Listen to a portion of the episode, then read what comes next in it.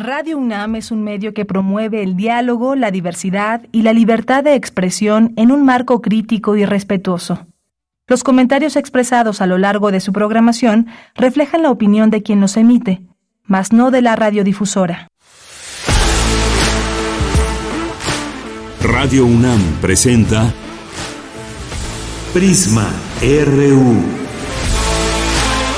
Una mirada universitaria sobre los acontecimientos actuales. Prisma RU. Relatamos al mundo.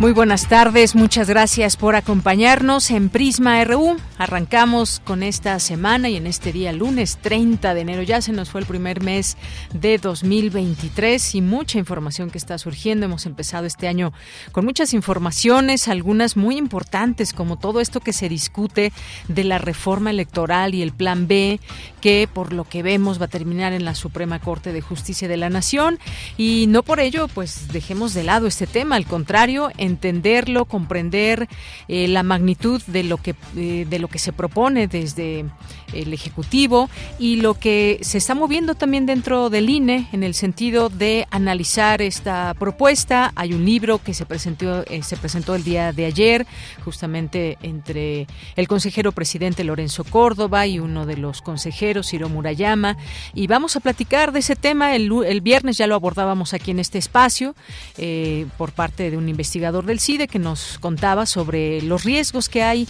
de eh, hacer estas modificaciones que se plantean desde el Plan B. Hoy vamos a platicar con alguien que ha seguido también muy de cerca este tema y que quizás tenga una postura distinta y me refiero a Fabricio Mejía Madrid, que es escritor, es analista político, un ciudadano muy informado, eh, analítico en los temas coyunturales y vamos a hablar justamente de este Plan B del INE.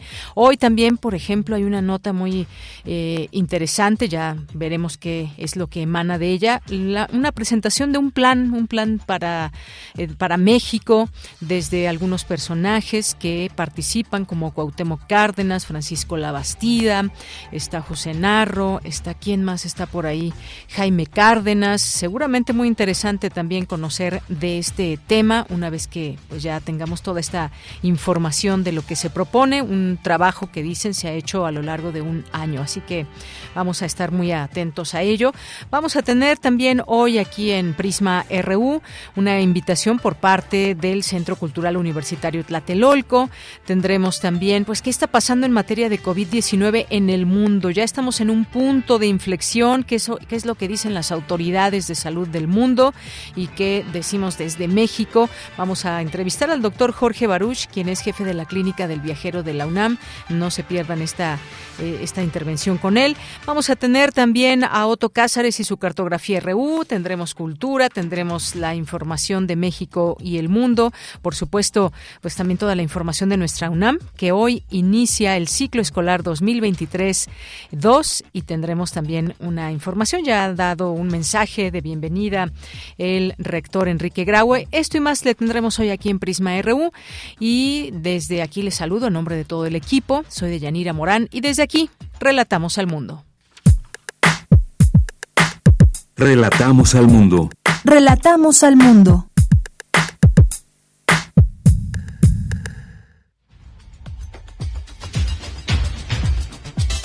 Una con siete minutos en los temas universitarios. Día, este día el rector Enrique Graue dio la bienvenida a las y los estudiantes de la UNAM por el inicio del semestre 2003-2. Eh, los invita a aprovechar y disfrutar todo lo que esta casa de estudios les ofrece y que es mucho, por supuesto. En el marco de la jornada por el Día Escolar de la No Violencia y la Paz en la UNAM, la Dirección General de Orientación y Atención Educativa organiza una serie de charlas y talleres virtuales. En nuestro país la desigualdad profundiza las divisiones y es un asunto ético. Solo dar dinero no resuelve los problemas, expuso José Narro Robles, ex rector de la UNAM, al participar en el seminario La Salud, sus complicaciones e importancia. Actualmente existe una crisis por el uso del fentanilo, tanto obtenido de manera legal como de forma ilegal. El académico de la Facultad de Medicina, Carlos Galicia Galicia, alerta que más de 120 mil muertes por sobredosis en 2022 nos hablan de un estado de crisis. En los temas nacionales, el presidente Andrés Manuel López Obrador aseguró que Lorenzo Córdoba no se convertirá en un perseguido político una vez que concluya su mandato en el Instituto Nacional Electoral el próximo 4 de abril de 2023. Este lunes se suspendieron las clases en Tijuana, Rosarito, Ensenada, Tecate y San Quintín, en el estado de Baja California, con el objetivo de que la población estudiantil se resguarde de posibles lluvias y nevadas.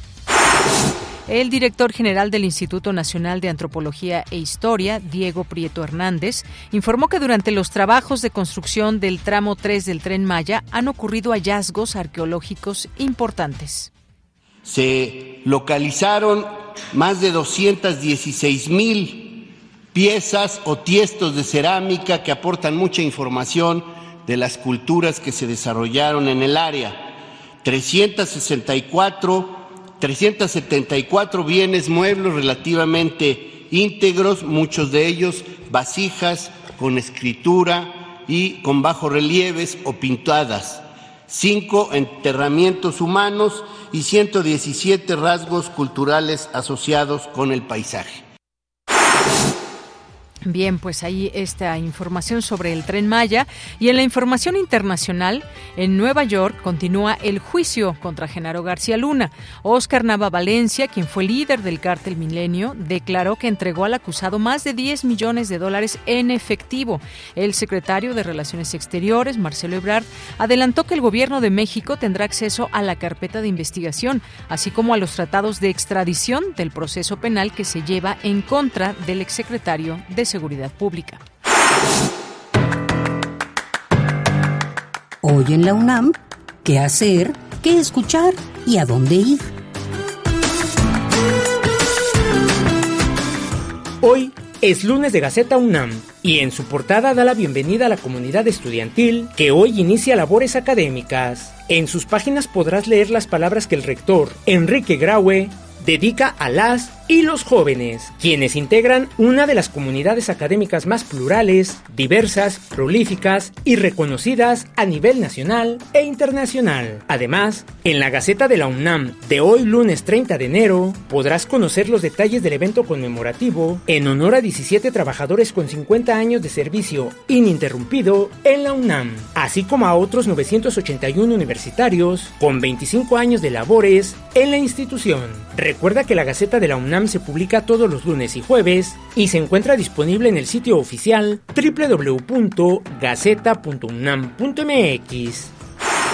No te puedes perder la última emisión de la reciente temporada de la serie Habitare, Agenda Ambiental Inaplazable, espacio sonoro que busca generar conciencia y acción sobre el cuidado del ambiente, generando empatías que permitan la construcción de una agenda que lleve al radio escucha, de ser un agente informado, a uno que tome iniciativas y acciones en la lucha contra la destrucción de nuestro planeta. Recuerda, no te puedes perder la última emisión de la reciente temporada de la serie Habitare, Agenda Ambiental Inaplazable. Sintoniza hoy, en punto de las 16 horas, la frecuencia universitaria de Radio UNAM, 96.1 de FM.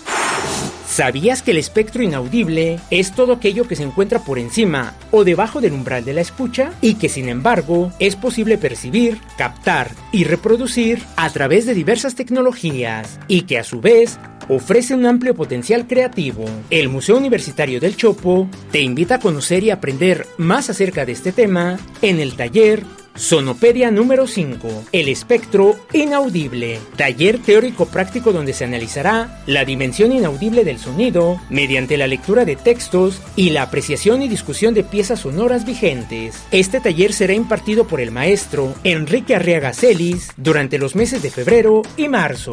Para mayores informes consulta las redes sociales del Museo Universitario del Chopo.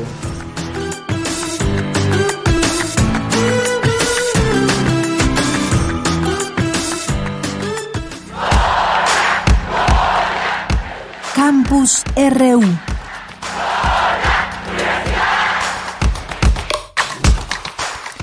Bien, pues entramos a nuestro campus universitario de este día 30 de enero, que es el día en que pues inicia este ciclo escolar 2023-2 y pues seguramente mucha emoción entre quienes regresan, tanto maestros y alumnos, por supuesto, las y los estudiantes. Y bueno, pues justamente hoy que inicia la UNAM este lunes el ciclo escolar 2023-2 en un mensaje de bienvenida a las y los estudiantes, el rector Enrique Graue los invita a aprovechar y disfrutar todo lo que esta casa de estudios, que es el proyecto de educación superior pública, autónoma y laica más importante de la sociedad mexicana, les ofrece.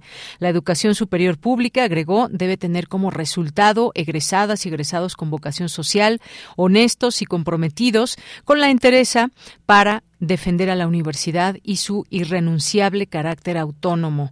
Afirma que nuestra autonomía, reconocida en la Constitución, es la que nos permite formar personas libres y sobre todo críticas en cabal cumplimiento de nuestra responsabilidad como la universidad más importante de México. Y en este inicio de semestre, nuestra compañera Dulce García estuvo en algunas escuelas de la UNAM y nos tiene esta siguiente información. ¿Qué tal, Dulce? Adelante, buenas tardes. Así es, Deyanira. Muy buenas tardes a ti al auditorio. Deyanira, las actividades de este ciclo escolar 2023-2 de la UNAM comenzaron ya el día de hoy por la mañana en todos los niveles educativos que contempla Deyanira escuelas, facultades, centros e institutos de la Universidad Nacional Autónoma de México, así como las escuelas nacionales preparatorias. ¿Qué se siente este esta continuación del ciclo escolar de Yanira? Nos lo cuentan estas dos estudiantes de la Prepa 7 que ya comenzaron también a decidir qué carrera profesional quieren estudiar. Vamos a escucharla. Regina, de sexto. Pues se siente un poco diferente, es como, pues también el aprendizaje es diferente y las formas de enseñar también son un poco diferentes. Muchas, bueno, creo que principal, pues, que es bueno estudiar y que es bueno estar aprendiendo, o sea, ser constantes y tiene muy buenas materias. Psicología. Pues sí, la maestra es buena, bueno, me toca psicología y la maestra es muy, muy buena enseñando Fernanda, quinto. Pues sí es más difícil ahorita en presencial porque ya los profes nos están viendo. Y pues sí, nos podíamos, o sea, no poner atención en la clase o estar en el celular y así, pero ahorita ya no, pues ya nos piden poner a...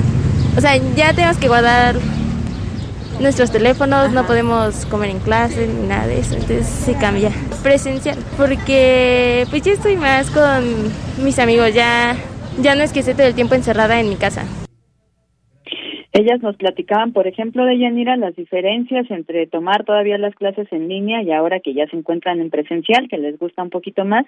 Y bueno, te cuento también que los cerca de 370 mil estudiantes y más de 42 mil 500 académicos acuden ya a 15 facultades, cinco unidades multidisciplinarias y nueve escuelas nacionales.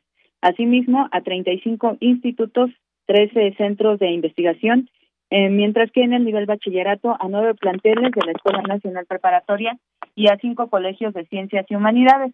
Deyanira, como lo comentabas tú en un inicio, la amplia oferta educativa de la UNAM incluye 133 carreras de licenciatura con 241 opciones educativas, 42 programas de posgrado con 95 planes de estudio de maestría y doctorado, además de 42 programas de especialización con 268 orientaciones. En el nivel técnico profesional se ofrecen 42 carreras o salidas terminales técnicas y en educación media superior tres planes de estudio de bachillerato. Esta es la información que tenemos. Bien, pues muchas gracias, gracias Dulce. Ahí algunas voces de estas estudiantes que pues regresan a clases, ya sea desde la preparatoria, desde nuestra universidad. Muchas gracias. Gracias a ti, muy buenas tardes. Muy buenas tardes. Y platíquenos si alguien que nos esté escuchando, que ya fue hoy su primer día, ya está de regreso, nos está escuchando, bueno, pues platíquenos todas estas eh, sensaciones que hay del regreso a clases y también pues encaminando justamente a aprovechar todo lo que nos ofrece la universidad. Vamos ahora con mi compañera Virginia Sánchez. La UNAM conmemora el Día Escolar de la No Violencia y la Paz. ¿Qué tal, Vicky? Muy buenas tardes. Hola, ¿qué tal? Ya muy buenas tardes a ti y al auditorio de Prisma RU. Así es, pues en el marco del Día de la No Violencia y la Paz, que se conmemora para recordar la muerte del líder pacifista Mahatma Gandhi, la Dirección General de Orientación y Atención Educativa de la UNAM organiza una serie de charlas y talleres virtuales que se transmitirán a través de sus redes sociales. Y para comenzar esta jornada se presentó la ponencia Género y Construcción Género y Construcción de Paz en Entornos Escolares que ofreció la maestra Adriana Mendoza González de la Facultad de Filosofía y Letras, quien señaló la importancia de entender que la violencia en las escuelas no solo se circunscribe al entorno escolar, sino que se va relacionando con todas las personas que comparten ese espacio. Además dijo, es importante tener claro que la escuela no es un espacio aislado, sino que forma parte de un entorno más grande y complejo. Por ello, la importancia de no reducir el fenómeno de la violencia y crear alternativas de construcción de paz. Escuchémosla. Entonces, si pensamos en el entorno escolar, o me gustaría invitarles a que piensen en el entorno escolar como un entorno muchísimo más amplio que la relación que se da entre estudiantes, porque allí en ese entorno escolar interactúan muchísimas personas, la persona que hace el aseo, la persona que recibe, todas las personas que trabajan allí, que ayudan en la administración, el estudiantado, el profesorado, las, los administradores y los directivos. Entonces, si se fijan, es un entorno en el que hay muchísima interacción. No podemos pensar que el único tipo de violencia sea la violencia que se da entre el estudiantado, porque eso es también reducir el fenómeno de la violencia y no mirar alternativas de construcción de paz cuando pensamos que el problema de las escuelas son las y los niños y las los adolescentes. La experta puntualizó que la educación, el diálogo y la cooperación son necesarios para la construcción de una cultura de paz, pero también dijo es fundamental y en el marco de los derechos humanos la igualdad de derechos y oportunidades de mujeres y hombres. Por ello, la importancia de que la UNAM sea un centro que esté generando mecanismos y normativas en favor de la igualdad. Escuchemos. Por eso es tan importante que la universidad, como un centro educativo, como un centro de formación, sea uno de los centros que esté generando todos estos eh, mecanismos, todas estas normativas en donde lo que se busque es la igualdad de las mujeres, la igualdad sustantiva y la igualdad en términos de oportunidades, de acceso a la cultura, acceso a los conocimientos, porque mientras no hablemos de igualdad entre entre géneros, aquí estamos hablando de hombres y mujeres, pero yo incluiría también cualquier otro género. Mientras no hablemos de esta igualdad de oportunidades y de este piso parejo, no podemos hablar de un espacio en donde haya paz. Mendoza García también resaltó un concepto de la violencia y es entenderla como todo aquello que impide la realización, el goce de derechos y la realización plena de los seres humanos. Y bueno, solo comentarles que esta charla y todas las que formarán parte de esta jornada se pueden consultar en la página de Facebook de la Dirección General de Orientación y Atención Educativa de la UNAM. Ella, esta es la información. Gracias, Vicky. Muy buenas tardes. Buenas tardes. Vamos ahora con Cindy Pérez Ramírez. Alertan académicos que más de 120 mil muertes por sobredosis de fentanilo en 2022 hablan de un estado de crisis. Cuéntanos, Cindy. Muy buenas tardes. ¿Qué tal, Deyanira? Muy buenas tardes. Es un gusto saludarte a ti y a todo el auditorio. El fentanilo es extremadamente potente y entra en el cerebro rápidamente. Su efecto depresor respiratorio puede ser maximizado dentro de los tres minutos de la inyección. Así lo explicó el doctor Carlos Galicia Galicia del Laboratorio de Cannabinoides del Departamento de Fisiología de la Facultad de Medicina durante la conferencia Fentanilo de lo molecular a lo social. Debido a la amplia distribución de estos receptores, eh, se los enumero rápidamente. Son euforia, disforia, sedación, depresión respiratoria, estreñimiento, supresión de sistemas endocrinos, hipogonadismo en ambos sexos, contribuyendo al deterioro de la función sexual eh, y de la libido, por supuesto, y, ocasiona infertilidad. También produce trastornos cardiovasculares como prolongación del, del intervalo QT, convulsiones, náuseas, vómitos, prurito, miosis y boca seca. Se estima que 53 millones de personas en el mundo han utilizado opioides con fines no médicos desde el año 2017. El fentanilo, la principal causa de muerte entre las personas de 18 a 49 años en los Estados Unidos, es un opioide sintético que es hasta 50 veces más fuerte que la heroína y 100 veces más fuerte que la morfina. Escuchemos al especialista respecto al impacto en el tratamiento de esta adicción. La potenciación de, esta dosis eh, de un quinto de un grano de arroz. Ese, ese es el, eh, eh, la parte más eh, expresiva de, cuál es la dosis letal. Estamos en crisis por estos factores.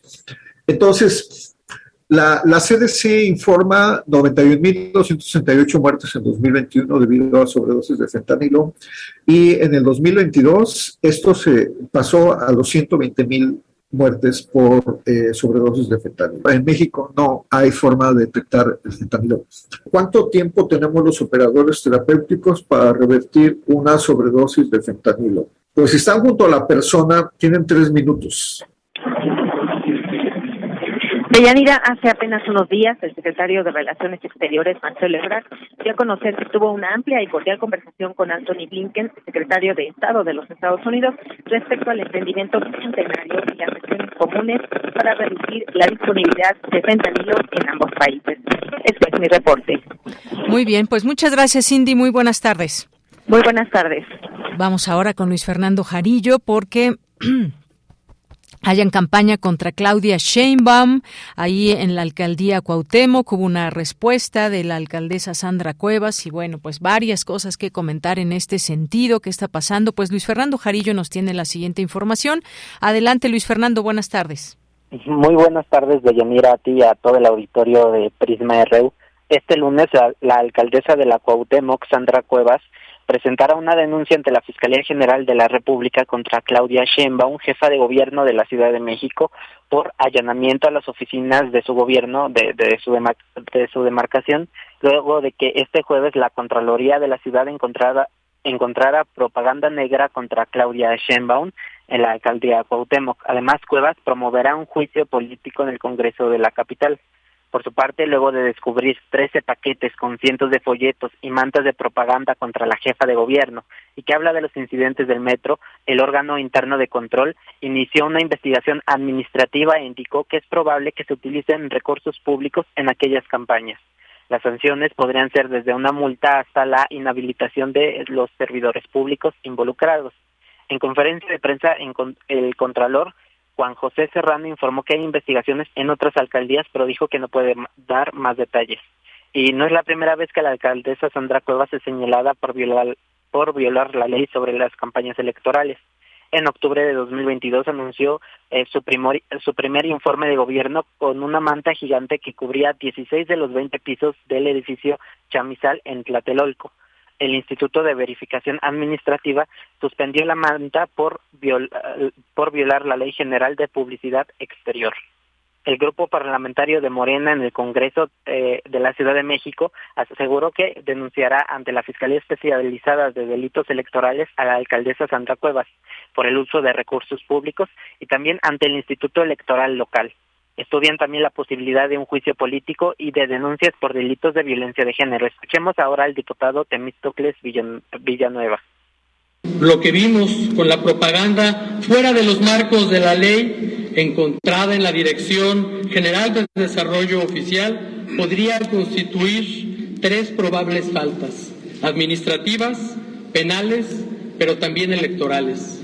Y tanto la Contraloría como la Fiscalía tendrá que investigarlo.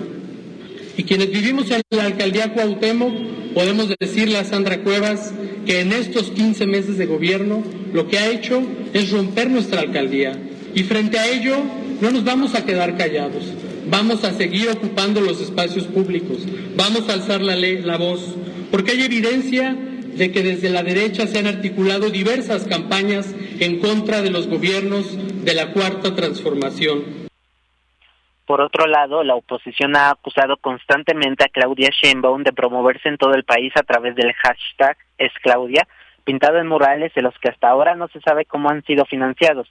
Es por ello que el 2 de diciembre el Instituto Nacional Electoral, el INE, ordenó a la jefa de gobierno de la Ciudad de México hacer un llamado a sus simpatizantes para que se abstengan de realizar conductas que buscan influir en el proceso electoral de 2024. A finales del año pasado, en varios estados de la República, como Nuevo León, Querétaro, Guanajuato, Quintana Roo, Guerrero, Chihuahua, Tamaulipas y Jalisco, aparecieron espectaculares en los que se ve la silueta de la jefa de gobierno, Claudia Sheinbaum, y también el hashtag es Claudia. Sheinbaum anunció que envió una carta al INE para deslindarse de la promoción de su imagen. El diputado morenista Mauricio Cantú, eh, Miguel Torruco Garza, Aleida Álvarez Ruiz y Alejandro Robles, así como la empresaria Patricia Armendari, Armendari se adjudicaron la autoría eh, de estos espectaculares, aunque posteriormente dijeron eh, que eran legales y que iban a retirarlos. Este es mi reporte de Yanira. Muchas gracias, gracias Luis Fernando. Hasta, luego. Continuamos. Porque tu opinión es importante, escríbenos al correo electrónico prisma.radiounam@gmail.com. Bien, pues estamos ya en este espacio para hablar de este nuestro primer tema, como les decía al inicio del programa, este plan B de reforma electoral que se sigue discutiendo de manera muy amplia y con distintos puntos de vista en torno a esto. Hay una marcha próxima que se llevará a cabo de nueva cuenta con esta frase del INE no se toca. Y pues eh, ayer hubo la presentación de un libro, La democracia no se toca, de Planeta, de Lorenzo Córdoba, presidente del Instituto Nacional Electoral y del consejero Ciro Murayama, un libro que pretende explicar de manera seria, accesible a todo público, con infografías, ilustraciones y relatos acerca del papel del INE. Eh, tuve aquí oportunidad de leer este adelanto que hay a través de la página de Aristegui Noticias. Dice que es el INE, por qué diversos países han buscado aprender de esta institución, fruto de décadas de historia, lucha, acuerdos y exigencias que constituye la principal garantía para decir que nuestro país es una democracia. Bueno, pues muchas cosas y entre ellas está aquí esta posibilidad de leer este esta parte de democracia no se toca y hay una fotografía con la última última marcha que hubo del INE no se toca donde se ve Paseo de la Reforma y está la Victoria Alada y Ángel de la Independencia. Y bueno, pues hemos eh, vamos a hablar el día de hoy, ya está en la línea telefónica, Fabricio Mejía Madrid, él es escritor, analista político, un ciudadano bien informado y analítico de los temas coyunturales, ha sido colaborador semanal de La Jornada, bueno, ahí, ahí lo podemos leer también, recientemente que escribió un artículo justamente sobre el ADN de, democrático y bueno, ha escrito en distintos medios y hoy lo tenemos aquí en Prisma RU de Radio UNAM. Fabricio, bienvenido, buenas tardes. Buenas tardes, Deyanira. Gracias a Radio NAM por la invitación. Pues gracias a ti por estar por aquí. Pues cuéntanos tu punto de vista sobre lo que está pasando, una discusión que se ha hecho muy amplia y que pues pretende que todas y todos podamos conocer de cerca sobre esto que implica el Plan B y que todo parece indicar que desde la Suprema Corte de Justicia de la Nación tendremos un poco más de luz en todo ello. Hoy se refiere al tema el presidente López Obrador, pero ¿qué, qué es lo que tú opinas de lo que tú has analizado, de lo que podemos decir sobre este plan B?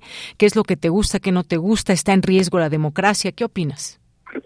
Sí, bueno, no, por supuesto que no está en riesgo, como no estaba en riesgo tampoco con la reforma constitucional, que se negó a, ni siquiera a leer la oposición, Partido de Movimiento Ciudadano, Acción Nacional, el PRI y el PRD. Eh, esa reforma constitucional eh, ponía, digamos, el acento en el tipo de representatividad que tienen eh, eh, los diputados y los senadores. Y se estaba planteando una proporcionalidad total y directa en eh, cada uno de los distritos, que iban a desaparecer las circunscripciones, iba a haber listas en los estados, iba a haber, iban a desaparecer los diputados plurinominales, que en general son pues un monstruo, un Frankenstein de la reforma eh, del 94, eh, que pues, le dieron eh, manga digamos, a las burocracias de los partidos para designar listas plurinominales. Y entonces ahí encontrábamos a las primas, a los contratistas, eh, etcétera, de los partidos. Entonces, bueno, se estaba planteando todo eso, la oposición no quiso y por lo tanto se eh, derivó hacia una reforma de la ley electoral, nada más. No la constitucional, sino la electoral, a lo que le han llamado los medios el Plan B, que en realidad se concentra, digamos, en, en dos asuntos nada más. Es decir, es falso que la democracia esté en riesgo, es falso, por ejemplo, que se ha dicho también en los medios, es falso que eh, se modifique alguna facultad del INE en cuanto al padrón electoral, la emisión de credenciales, eso eso es mentira, es una mentira.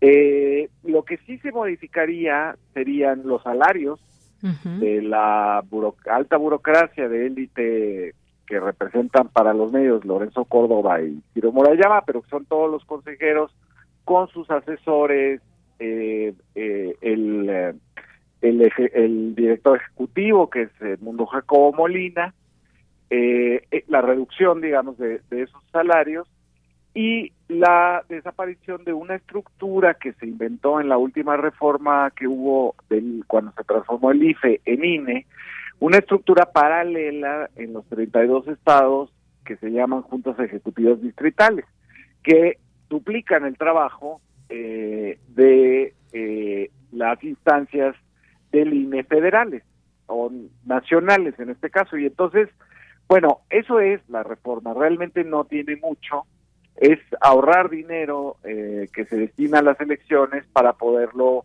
eh, distribuir en programas sociales, en construcción de hospitales, de escuelas, etcétera. Y pues ya no se tocó, digamos, eh, el financiamiento a los partidos, que era muy importante de tocarlo porque como contribuyentes estamos manteniendo a los partidos políticos todo el tiempo en lo que se llama el gasto ordinario, es decir, no no solamente cuando hay elecciones, cuando hay campañas, etcétera, sino todo el año. Y eso ha, hecho una distorsión en el sistema político de los partidos, que eran partidos que se financiaban, bueno, el PRI no, el PRI se financiaba por los sindicatos corporativos, pero digamos Acción Nacional y los partidos de la izquierda se financiaban con las cuotas de los militantes y ahora ya no piden cuotas, ya nada, porque están, están mantenidos por el gasto público. Y eso se buscaba reducir, eso ya no se pudo. Los partidos, por supuesto, no aprobaron esta, esta reducción. Y finalmente, bueno, en lo que queda el plan B es en la eh, desaparición de esta estructura paralela en los 32 estados, que es paralela a la nacional, no, no se quedan sin, sin, este, sin órganos electorales locales, pero eh, se elimina lo paralelo y también se eliminan los fideicomisos que tienen ahí escondidos el, el, Consejo del INE, eh, que se refieren a pues, jubilaciones eh, millonarias, que le llaman el pasivo laboral, y el inmobiliario, que tú te acuerdas, acordará el auditorio de que tenían planeado eh, los del INE hacer un edificio monumental, faraónico, que iba a costar miles de millones de pesos. Bueno, a eso se refiere este fideicomiso inmobiliario, eh, que también desaparecería y se iría como debe de ser, como en todas las instancias de gobierno, que una vez que no te gastas el dinero, lo regresas a la Secretaría de Hacienda, no te lo quedas en un fideicomiso. Entonces, bueno, esas cosas desaparecerían con el plan B.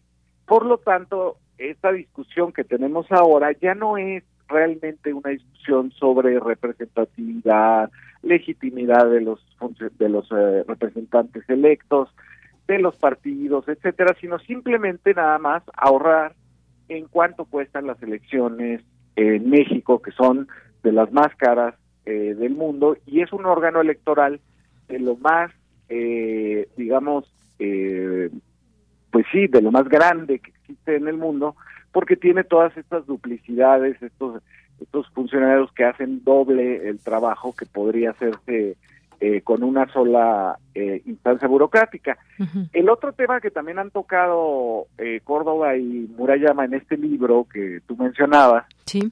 que reivindica como propia una marcha que fue convocada por Claudio X González y la coalición, eh, la alianza opositora del PRIAN, que me parece ya un poco descarado, digamos, que los propios consejeros que son árbitros reivindiquen una marcha partidista eh, desde su portada. Bueno, otra de las cosas que han dicho que es completamente una mentira es que eh, se está eh, tratando de eh, atentar contra la democracia o de controlar el proceso electoral del 2024 y para ello ponen un ejemplo que es que desaparecerá un, un todo un funcionariado que ellos llaman especializado que se capacita todo el año oigan o sea hay que oírlo bien se capacita todo el año para contar votos cuando la manera de contar votos no ha sido modificada desde hace más de dos décadas. Es decir, pues son cuántos por cada partido, los independientes, los nulos.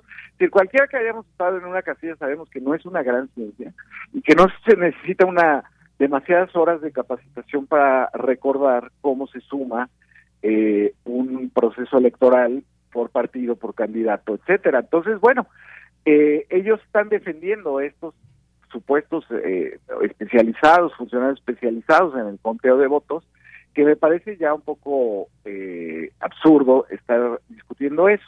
Ahora, a lo que muy probablemente estamos asistiendo es una discusión que no se está dando, digamos, ¿no? Que es la verdadera discusión, que es que el árbitro electoral en México, el Consejo General del INE, pues está partidizado.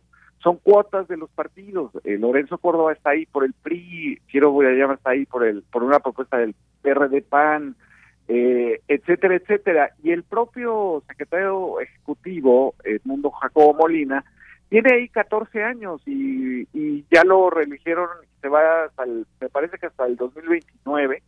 Y él es un viejo eh, funcionario del, de los sexenios de el llamado régimen neoliberal. Y entonces él ha controlado el INE eh, presupuestalmente de una manera eh, unipersonal.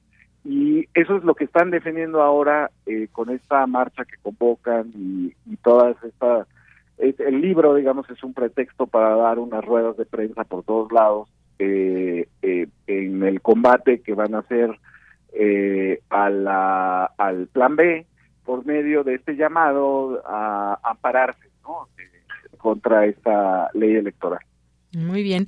Oye, pues sí, está, he leído una parte de este libro, incluso pues así comienza este, este adelanto que se, que se publica en México, como en el mundo soplan peligrosos vientos autoritarios, se multiplican las mentiras y ahora por el efecto de las redes sociales logran confundir y manipular más a más gente en menos tiempo. Además de las mentiras y las fake news, hay palabras de odio, de exclusión, de persecución contra quienes son diferentes, contra quienes piensan distinto, tienen opiniones que disgustan a los poderosos y bueno, pues algunas cosas parecería que tienen dedicatoria al presidente de la República. Dice, lo más de peligroso de los discursos autoritarios y excluyentes es que atacan los principios que hacen posible la democracia, el pluralismo y el derecho de pensar distinto. Hablan mucho de la intolerancia, de eso que pues muchas veces desde esa parte crítica han señalado al presidente. Hay infografías aquí interesantes, hay unas columnas que dicen que si se aprueba el, el plan B, pues podrían caerse estas columnas de la democracia prácticamente, cómo saber si mi presidente es populista y nos presentan, por ejemplo, algunas algunas preguntas. Te voy a leer una. Eh, Fabricio dice, en sus declaraciones públicas suele arremeter contra cualquier grupo que no piense como él sí o no. Y por ese estilo, no sé qué te parezca lo que hayas leído, yo no lo he leído completo, pero es como, como bajar toda esta información hacia pues toda la gente para pues explicarles desde ese punto de vista lo malo que se puede hacer a la democracia con este plan B. Pues sí, pero es, eh, digamos que esta idea de, de nom eh, nombrar a alguien populista eh, realmente como no tiene un contenido eh, teórico, porque no lo tiene, es decir, caben desde los eh, campesinos rusos antes de la Revolución Rusa de 1917 hasta Donald Trump y Jair Bolsonaro, como no hay una referencia conceptual, en realidad hay que tomarlo como un insulto. Eh, y ahora que se diga de parte del árbitro electoral que el presidente de la República es autoritario o populista o lo que sea, eh, cuando la propia reforma constitucional, no solamente la electoral, que les compete a ellos, sino la energética, por ejemplo, donde la oposición le negó al país la posibilidad de autodeterminarse en una un, un ramo que no es una industria, que es la, la, electricidad y los energéticos, sino que es el fundamento de las demás industrias y de la vida cotidiana de los de la población, le negó la posibilidad de autodeterminarse en eso. ¿Cómo pueden llamar a un presidente autoritario si le rechazan reformas constitucionales eh, cada semana y la Suprema Corte acepta amparos cada semana contra las leyes que él propone. Es decir, es absurdo conceptualmente el sesgo que ya tiene el árbitro electoral, que debería de ser neutro, ahí sí, eh, es eh, insostenible. Ahora, ya este Consejo General eh, está muy cuestionado, ya se va una parte, la parte más, eh, digamos, beligerante, notoria, mediática, eh, eh, que son eh, eh, Córdoba y Murayama, ya se irán porque ya se les acaba su, su periodo. Y pues lo que realmente están defendiendo con estos argumentos que no tienen realmente eh, sustancia, es ¿dónde, ¿dónde están las razones lógicas eh, de pensar que un órgano electoral tiene que participar de esa manera del debate público eh, abjurando de su neutralidad que es constitucional. Pues sí, mira cuántas cosas y aquí cuántos conceptos que también se abordan en este libro acerca del populismo o el populista. Eh, pues también hablan de justamente todo el padrón electoral, que es la base de datos más robusta y confiable en la ciudadanía. Dicen, no se puede perder este instrumento indispensable de identidad ciudadana y de confianza en los comicios. Que la pues única... Ahí, por ejemplo, ahí, por ejemplo pues no, eh, eh, si tú lees la reforma del el llamado Plan B, no trae nada del padrón electoral ni de las credenciales. Eso es como meter miedo a la gente para porque en la pasada marcha del INE no se toca, eh, había gente que había ido porque creían que le iban a quitar la credencial, que si es un documento de identidad eh, extraño, porque si es anómalo que en México el documento de identidad que en otros países está expedido por los ministerios del Interior, eh, que es un documento de identidad infalsificable, que sirve para todos los trámites, en México sea la credencial del elector, ¿no? eh, es anómalo, pero bueno, eso no se va a tocar en la reforma. No hay nada en la reforma que modifique las facultades del INE para expedir el padrón electoral y eh, y la la este este este listado pues de los que somos ciudadanos y tenemos derecho a votar eso no no se toca por lo tanto es una mentira Bien. Oye, pues se nos acaba el tiempo. A mí me gustaría que en otro momento podamos volver a invitarte y conversar de este y otros temas, porque hay otros temas. Tú eres una persona que analizas ese acontecer y pues mucha gente te sigue también tus comentarios, tus análisis. Esto que mencionabas, por ejemplo, del tema de todo el personal que está contratado por parte del INE, en alguna parte de su libro se habla preservar una estructura electoral profesional y permanente. Y bueno, aquí ponen el recordatorio, dicen el periodo autoritario la Secretaría de Gobernación organizaba elecciones sin personal especializado. Luego, la preocupación, dicen, es otro apartado. La propuesta de reforma del titular del Ejecutivo establece que los órganos desconcentrados del INE sean temporales, lo que implica disminuir su capacidad de operación al eliminar el personal de servicio profesional. ¿Cuál es la misión? Asegurar la estructura. En fin, en este lenguaje muy sencillo, muy, muy claro, van explicando este, esta, pues, lo, por qué no quieren esta reforma del plan B en el Instituto Nacional Electoral. Me parece que es un tema muy amplio, como te digo, ojalá que lo podamos seguir comentando y otras cosas, porque, pues, por ejemplo, hoy fíjate que hay una presentación de un nuevo proyecto de país en donde participan Cuauhtémoc Cárdenas, Francisco Labastida, José Narro, eh, Dante, eh, Delgado. Delgado, exactamente. Y bueno, pues sería interesante ver qué están proponiendo. Eh, se habla de que son un año de trabajo que han hecho para presentar esta, pues este nuevo proyecto de país. Sería interesante comentarlo, ¿no te parece? Sí, de entrada, digamos, yo leí alguna parte de, se llama punto de partida el documento. así es. Y este, y es eh, algo extraño porque, fíjate, tiene que ver con la UNAM.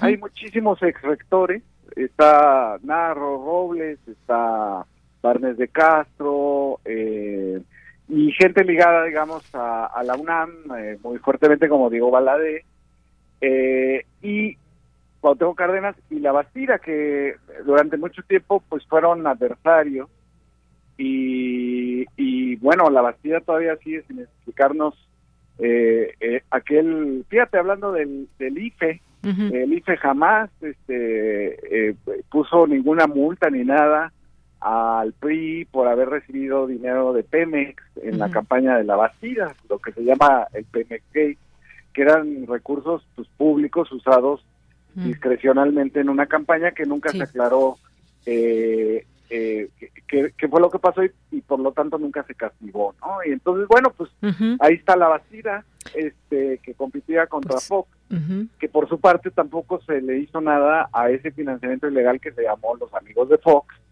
eh, que recordará el auditorio que fueron, digamos, las dos grandes escándalos de financiamiento ilegal de la campaña de la Bastida y de Fox en el 2000 y que nunca fueron aclarados y nunca fueron fiscalizados de manera adecuada por el por el entonces IFE.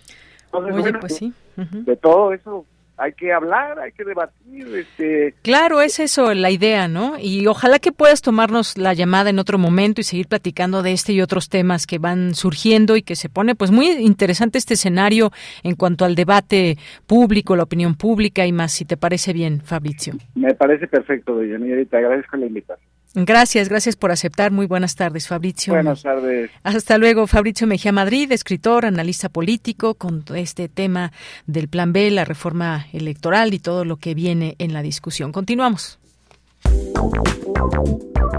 Queremos escuchar tu voz.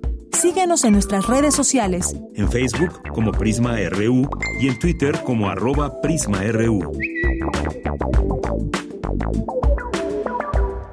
Y ahora saludamos a Magdala López, coordinadora general de la Unidad de Vinculación Artística del Centro Cultural Universitario Tlatelolco. Magdala, ¿cómo estás? Muy buenas tardes. Hola, Deyanira, buenas tardes. Un saludo para ti y para todo tu auditorio. Pues gracias, Magdala. Cuéntanos de estos más de 60 talleres de educación artística que hay pues eh, allá a través del Centro Cultural Universitario Tlatelolco.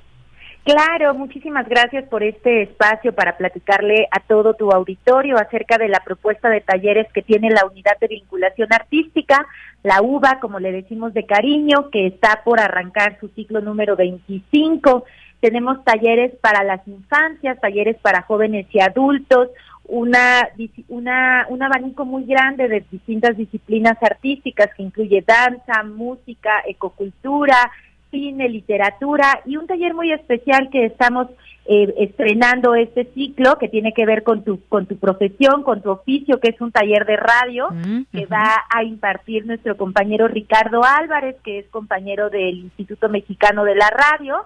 Y bueno, como este tenemos más de 60 opciones y bueno, yo les invitaría a que consultaran nuestra página de internet tlatelolcounam.mx diagonal UVA para que revisaran detalladamente tanto el programa de cada taller como la semblanza de las personas que los imparten. La verdad es que tengo la, fortuna de coordinar un equipo de profesionales del, de la educación artística que está, bueno, va a sonar eh, un poco, poco humilde que yo lo diga, pero la verdad es que son todas y todos maestros increíbles y muy generosos al compartir sus conocimientos con el público que asiste acá a la UBA.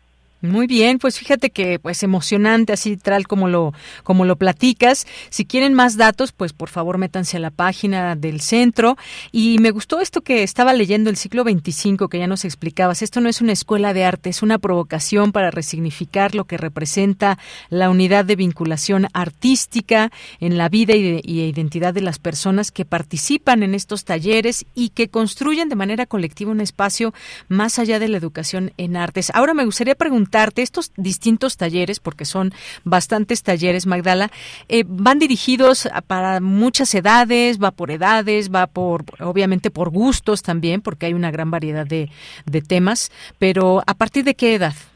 Mira, los talleres para las personas más pequeñas eh, vienen desde los tres años. Ahí tenemos, por ejemplo, el taller de Vamos todos a bailar y juntos aprendiendo con la música, que son talleres de iniciación artística para las infancias pero tenemos una gama muy amplia de talleres para jóvenes y adultos y algunos talleres especializados en personas mayores. Estos talleres, por ejemplo, el de fotografías detonadoras de recuerdos, es un taller que continuará de manera virtual, aprendiendo un poco lo que la pandemia nos enseñó y también pensando que a veces a las personas Tlatelolco les puede quedar un poco retirado. Tenemos también esta oferta para ellos. Entonces, hablamos nosotros de que no es una escuela de arte para pensar en todas las otras cosas que también somos. Somos un espacio de encuentro, somos un espacio donde nos podemos eh, conocer con otras personas que tienen interés por lo artístico, somos un lugar donde viven muchos libros en nuestra biblioteca comunitaria La Aire Fopa. Entonces, bueno, hay muchas maneras de nombrar a la UBA, no solamente como escuela de arte.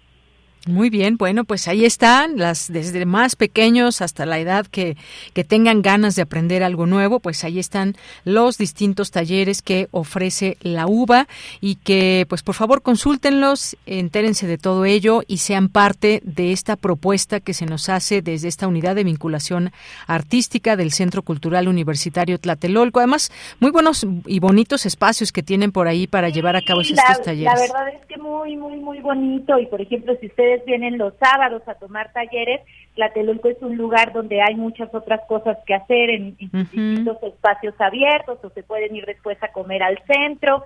Bastante accesible también la llegada a través del metro o el metrobús.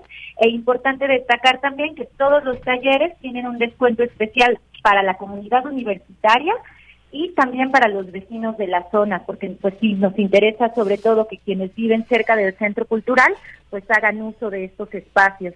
Muy bien, bueno, pues ahí dejamos esta invitación para el público Radio Escucha. Magdala López, un gusto platicar contigo, saludarte y que nos hagas esta invitación desde el Centro Cultural Universitario Tlatelolco. Muchas gracias, Deyanira, por el espacio y un saludo para ti y para todos los que nos están escuchando. Muchas gracias y muy buenas tardes. Gracias Magdala López. Entren por favor Centro Cultural Universitario Tlatelolco. Ahí métanse a navegar a su página y encuentren estos talleres. Si tienen alguna pregunta, alguna duda, por supuesto estamos aquí para servirles a través de nuestras redes sociales, arroba Prisma RU en Twitter y Prisma RU en Facebook. Continuamos. Sala Julián Carrillo presenta Bueno, pues ya estamos ahora con Montserrat Muñoz, que nos acompaña como todos los lunes aquí en cabina y que también ya nos acompaña Montserrat Brito, las dos tocallas aquí en cabina. ¿Qué tal, Aparte, Montse con T. Monse Conté, exactamente. Conté, con Te Quiero Mucho, Radio Escucha, que estás escuchando Radio Universidad. Gracias de Yanira, equipo de Prisma, RU. Por supuesto, a todos nuestros asistentes a la sala Julián Carrillo, en nuestras instalaciones, a nuestros cibernautas, Radio Escuchas, por supuesto. Atención, tenemos esta sección que son invitaciones a los próximos cursos impartidos en Radio UNAM. Algunos son en línea, otros son presenciales. Si están en la Ciudad de México, les conviene mucho tomar nota para venir aquí a la sala Julián Carrillo. Les daré un correo para que puedan escribir, pedir informes, horarios, eh, los costos. Atención comunidad, tenemos descuento para ustedes si presentan su credencial de alumno, de exalumno, de comunidad eh, UNAM. Si trabajan en alguna instancia de la UNAM, también son bienvenidos, tienen su descuento. Y si son de la comunidad INAPAM, entonces Atención, tenemos el curso próximo a empezar de la heroína no, eh, a ver, el viaje del héroe es el mismo que de la heroína. Mm. Una propuesta de género en la narrativa de Joseph Campbell lo va a impartir Héctor Salik. Justo estábamos en junta hace unos minutos y ya nos mostraba sus presentaciones. Si quieren ustedes conocer eh, acerca de cómo podrían eh, pues digamos, desmenuzar este, estos arquetipos en la narrativa, eh, preguntarnos sobre si las mujeres en las narrativas distintas, ya sea en cine, en literatura, pues podemos también atravesar este camino de, del héroe y en, nuestro caso de la heroína. Vengan, eh, socialicemos, eh, participar en estas conversaciones de género y artes. Héctor Salí que empieza el, el curso la próxima semana. También los jueves voy a dar yo, Montserrat Muñoz, un curso donde pretenderé resumir la experiencia que hemos tenido como parte de la producción de Intersecciones, programa de conciertos en vivo, acerca de la música independiente y la fusión de géneros. Si quieren conocer estrategias de marketing, si quieren tener ideas de qué contenido poner en redes, también si se quieren emocionar conociendo a gente apasionada por la música, algo muy interesante es cómo posar en las fotos para los mm. músicos, qué colores poner, cómo crear una identidad visual. Todo eso lo vamos a ver en este curso, así que si ya tienen a su banda o si quieren formar una banda o si quieren impulsar a su banda, promociona tu música es el curso que les espera. Ya los próximos jueves de, febrero iniciamos y de nuevo eh, manténganse aquí pendientes porque vamos a, dar el, el correo, el correo y nos podrán escribir ahí. También quedan dos, que ya es un clásico, que se llama Voz tu Voz, impartido por Elena de Aro, sobre lectura e interpretación de textos, cómo pasar del papel a la voz hablada, cómo incorporar la voz. Si ustedes son de los que siempre han eh, sido poetas y nunca han tenido la oportunidad de animarse, vengan a este curso que Elena es una gran actriz, dramaturga, y bueno, ella también está para en línea y en curso presencial para conversar con ustedes, para hablar de las inquietudes que hay respecto a la voz y la creación artística también radiofónica y narrativa. Así que voz tu voz les espera igual ya la próxima semana. Y ya finalizamos con el que a ti te había llamado la atención de Yanira. Curso de stand-up impartido por Armando Barajas. Cómo crear una rutina de stand-up. Cómo acercarnos a una estructura que haga clic con el público, que nos haga reír. Pero más allá, que es hablar de la comedia, ¿no? Que es válido. Eh, a, lo mejor también se me ocurre cómo lidiar con públicos difíciles. Cómo dominar el nervio si es que tu rutina no está en algún momento funcionando. Cómo improvisar también. Él ha sido un gran eh, instructor de, del curso de stand-up, así que eso será los sábados. Sábados en la mañana, aquí en la sala Julián Carrillo, el presencial de Voz tu Voz y también en línea, el de Promoción a tu Música son los jueves, aquí en la sala, y el de El Camino de la Heroína será pues también eh, en, la sala, entonces, eh, perdón, en línea. Para ello tenemos el correo, el correo ya llegó, cursos runam arroba gmail.com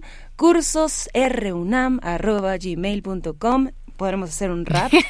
Este es el rap del, correo de cursos de Radio UNAM. También nos pueden seguir en Facebook, Sala Julián Carrillo. Ahí contestamos sus dudas. No lo dejen para el último porque ya eh, pues es una oportunidad para iniciar el año. Háganos un guardadito en sus quincenas y ya vayan inscribiendo, vayan pidiendo informes. También en Twitter les vamos a dejar los carteles. Pregúntenos en redes y escuchen la programación de Radio UNAM. Van a encontrarse con diversos promocionales de estos cursos y creemos comunidad, creemos familia. Estoy muy segura que los conocimientos y saberes compartidos son mejores. Entonces, pues aquí les esperamos en la sala Julián Carrillo y en Radio NAM y también en este viernes.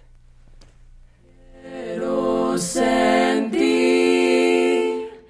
que no estoy lejos y que ti Síguete cantando. El canto de la caña. No, pues yo lo intentaría, pero mejor acérquense ustedes el viernes al concierto de Melisa Castellanos. Lo que escucharon son unas voces armónicas.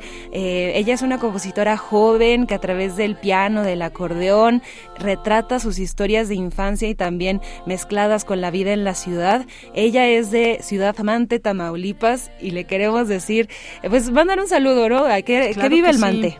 Así saludos a Tamaulipas, pero ella vive aquí en la Ciudad de México y presenta por primera vez su álbum Granar, que es un canto a la caña, este tiempo de zafra, los atardeceres rojos. Va a estar aquí presentándose en vivo a las 9 de 9 a 10 con un ensamble de jóvenes increíbles, maravillosos y así iniciamos el año en Intersecciones. Nos va a dar muchísimo gusto que sintonicen para cualquier parte del mundo y también a Ciudad eh, Mante, ahí les mandaremos saludos en vivo y si no, pues que asistan aquí en la sala Julián Carrillo, Adolfo Prieto 130 y pues así ya nos eh, iniciamos también con nuestro cineclub los miércoles y ya la programación de febrero que pues ya nos tiene aquí con el corazón en la mano trabajando por y para ustedes.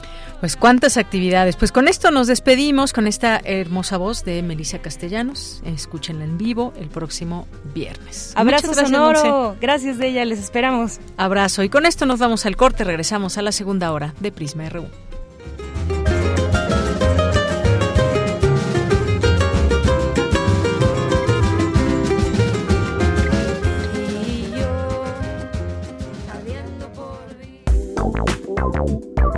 Queremos escuchar tu voz. Síguenos en nuestras redes sociales. En Facebook como Prisma RU y en Twitter como arroba PrismaRU.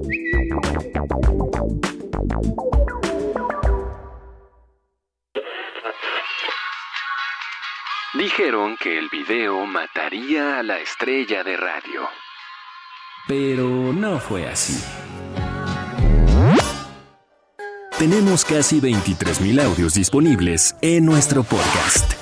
Conoce nuestras series, radioteatros, barras, adaptaciones y otras joyas radiofónicas del pasado en www.radiopodcast.unam.mx.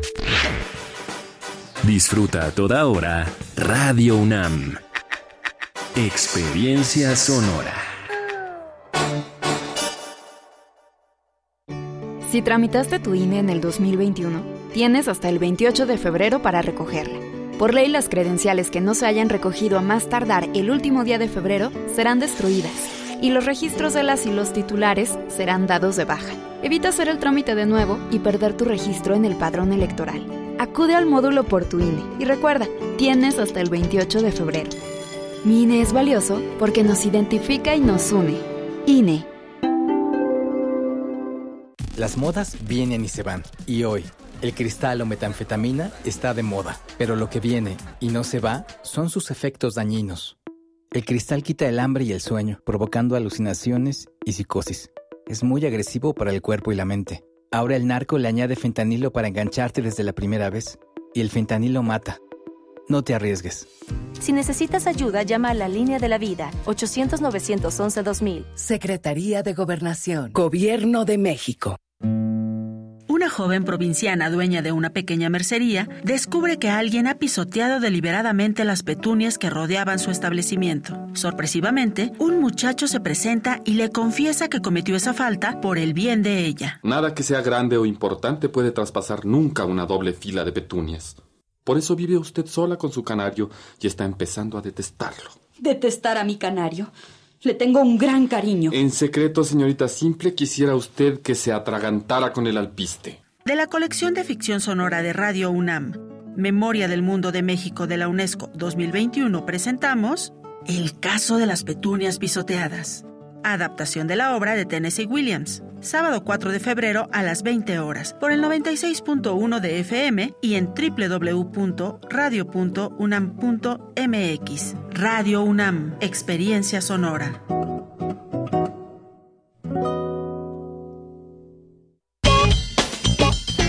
Porque tu opinión es importante, escríbenos al correo electrónico prisma.radiounam@gmail.com.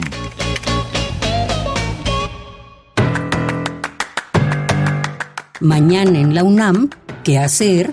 ¿Qué escuchar? ¿Y a dónde ir? La Facultad de Estudios Superiores Iztacala organiza el conversatorio La otra cara de la megalópolis mexicana, biodiversidad y capital natural, que contará con la participación del doctor David Prieto Torres. Conéctate mañana martes 31 de enero, en punto de las 10 horas, a través de las redes sociales de la FES Iztacala. El programa de manejo, uso y reuso del agua en la UNAM, OMAGUA, organiza la decimonovena carrera nocturna para conmemorar el Día Mundial del Agua, la cual iniciará y culminará en el Estadio Olímpico Universitario, realizando un recorrido por los circuitos estudiantil y deportivo de Ciudad Universitaria. La cita es el próximo 25 de marzo, en punto de las 19 horas, en el Estadio Olímpico Universitario. Para mayores informes consulta las redes sociales de Pomagua y Deporte UNAM. La Coordinación Universitaria para la Sustentabilidad de la UNAM estrena la tercera temporada del ciclo Sustenta Cinema. A través de un viaje audiovisual se invita a construir un espacio en que se pueda aprender, escuchar y reflexionar sobre los temas trascendentales para la sustentabilidad. El próximo jueves 2 de febrero se llevará a cabo la función de la serie El tema. Las citas en el auditorio de la Facultad de Ciencias en punto de las 13 horas. Consulta la cartelera completa del ciclo Sustenta Cinema en las redes sociales de la COUS UNAM. Recuerda que antes, durante y después de cada función es indispensable el uso de cubrebocas. Para Prisma RU, Daniel Olivares Aranda. Estamos de regreso en la segunda hora de Prisma RU, 2 de la tarde con 6 minutos, en este lunes 30 de enero. Muchas gracias por estar sintonizando esta emisora de radio universitaria en el 96.1. Esto es Radio UNAM, el programa se llama Prisma RU. Y gracias a quienes nos sintonizan en otras plataformas e incluso también en nuestra, en nuestra página de internet www.radio.unam.mx. Y pues tenemos información. Bueno, antes de la información tenemos, por supuesto, los saludos a las personas que nos siguen en nuestras redes sociales, que siempre nos da mucho gusto que se tomen ese tiempo, esos minutitos para escribirnos y enviarnos algo. César Soto, muchos saludos. saludos.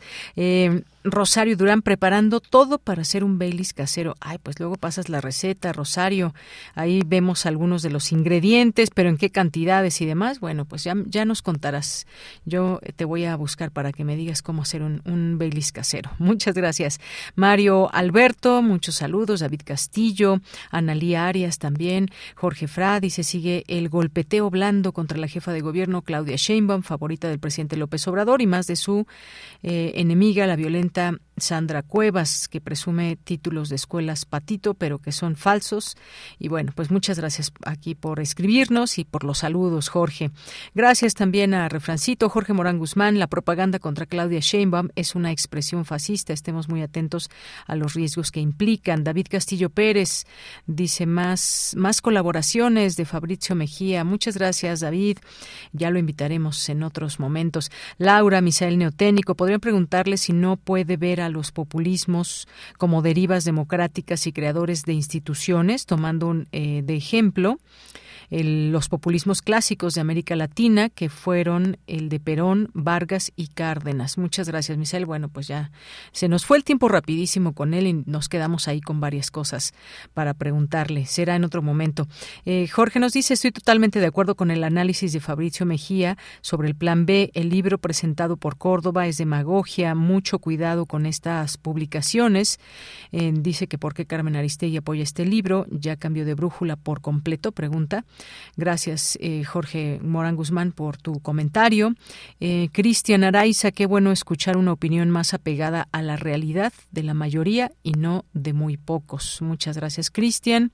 Eh, gracias aquí a, a quien más nos escribe, a Jorge.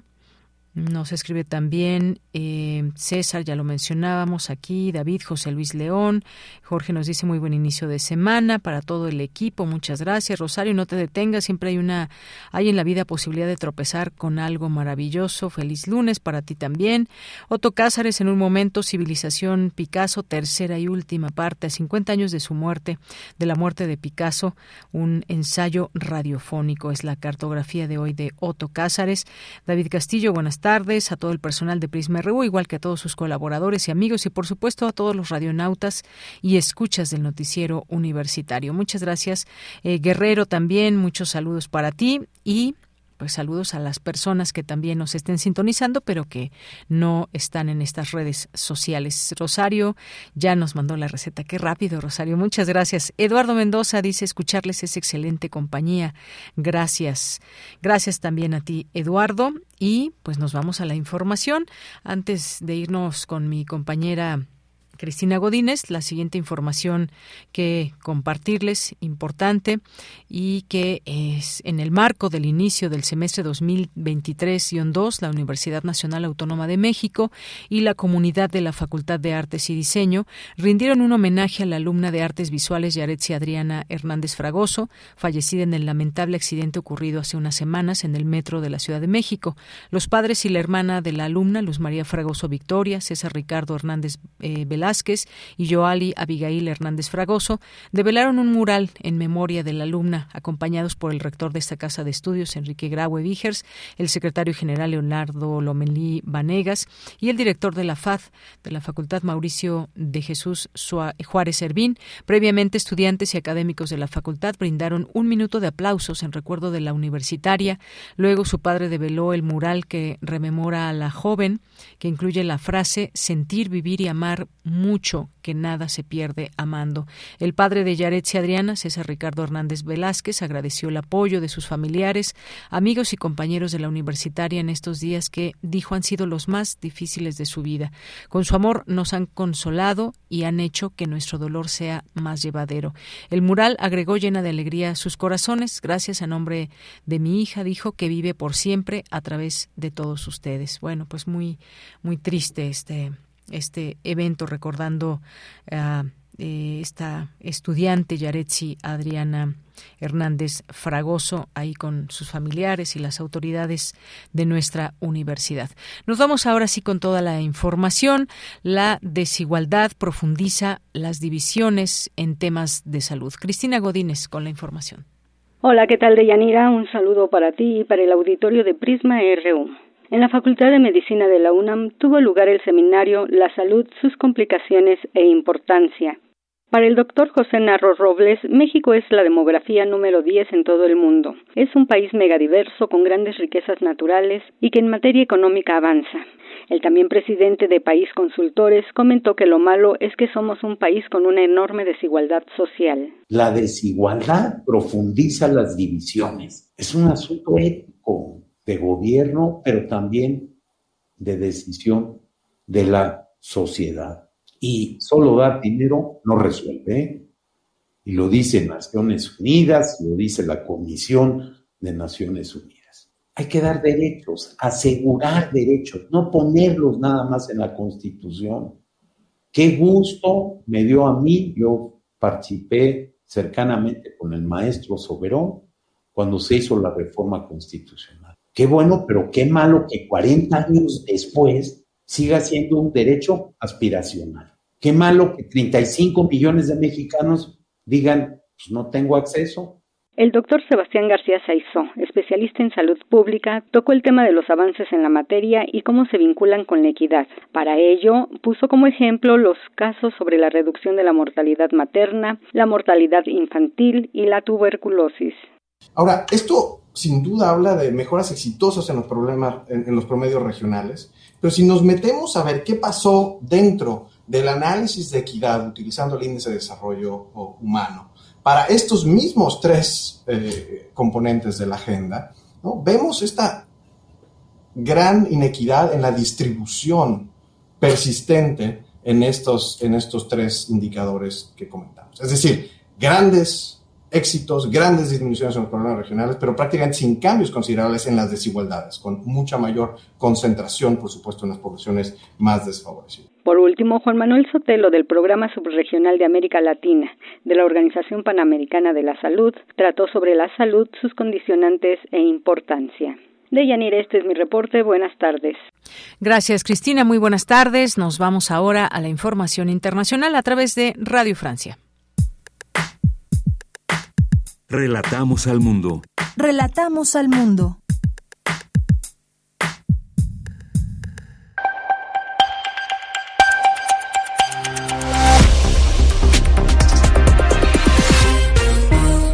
Bienvenidos a este flash informativo de Radio Francia Internacional. Nils Bertinelli lo hace en los controles. Hoy es lunes 30 de enero y así comenzamos. Andreina Flores. El secretario de Estado norteamericano Anthony Blinken, de visita oficial en Israel, hizo un llamado tanto a israelíes como a palestinos a no seguir alimentando las tensiones entre ambos pueblos.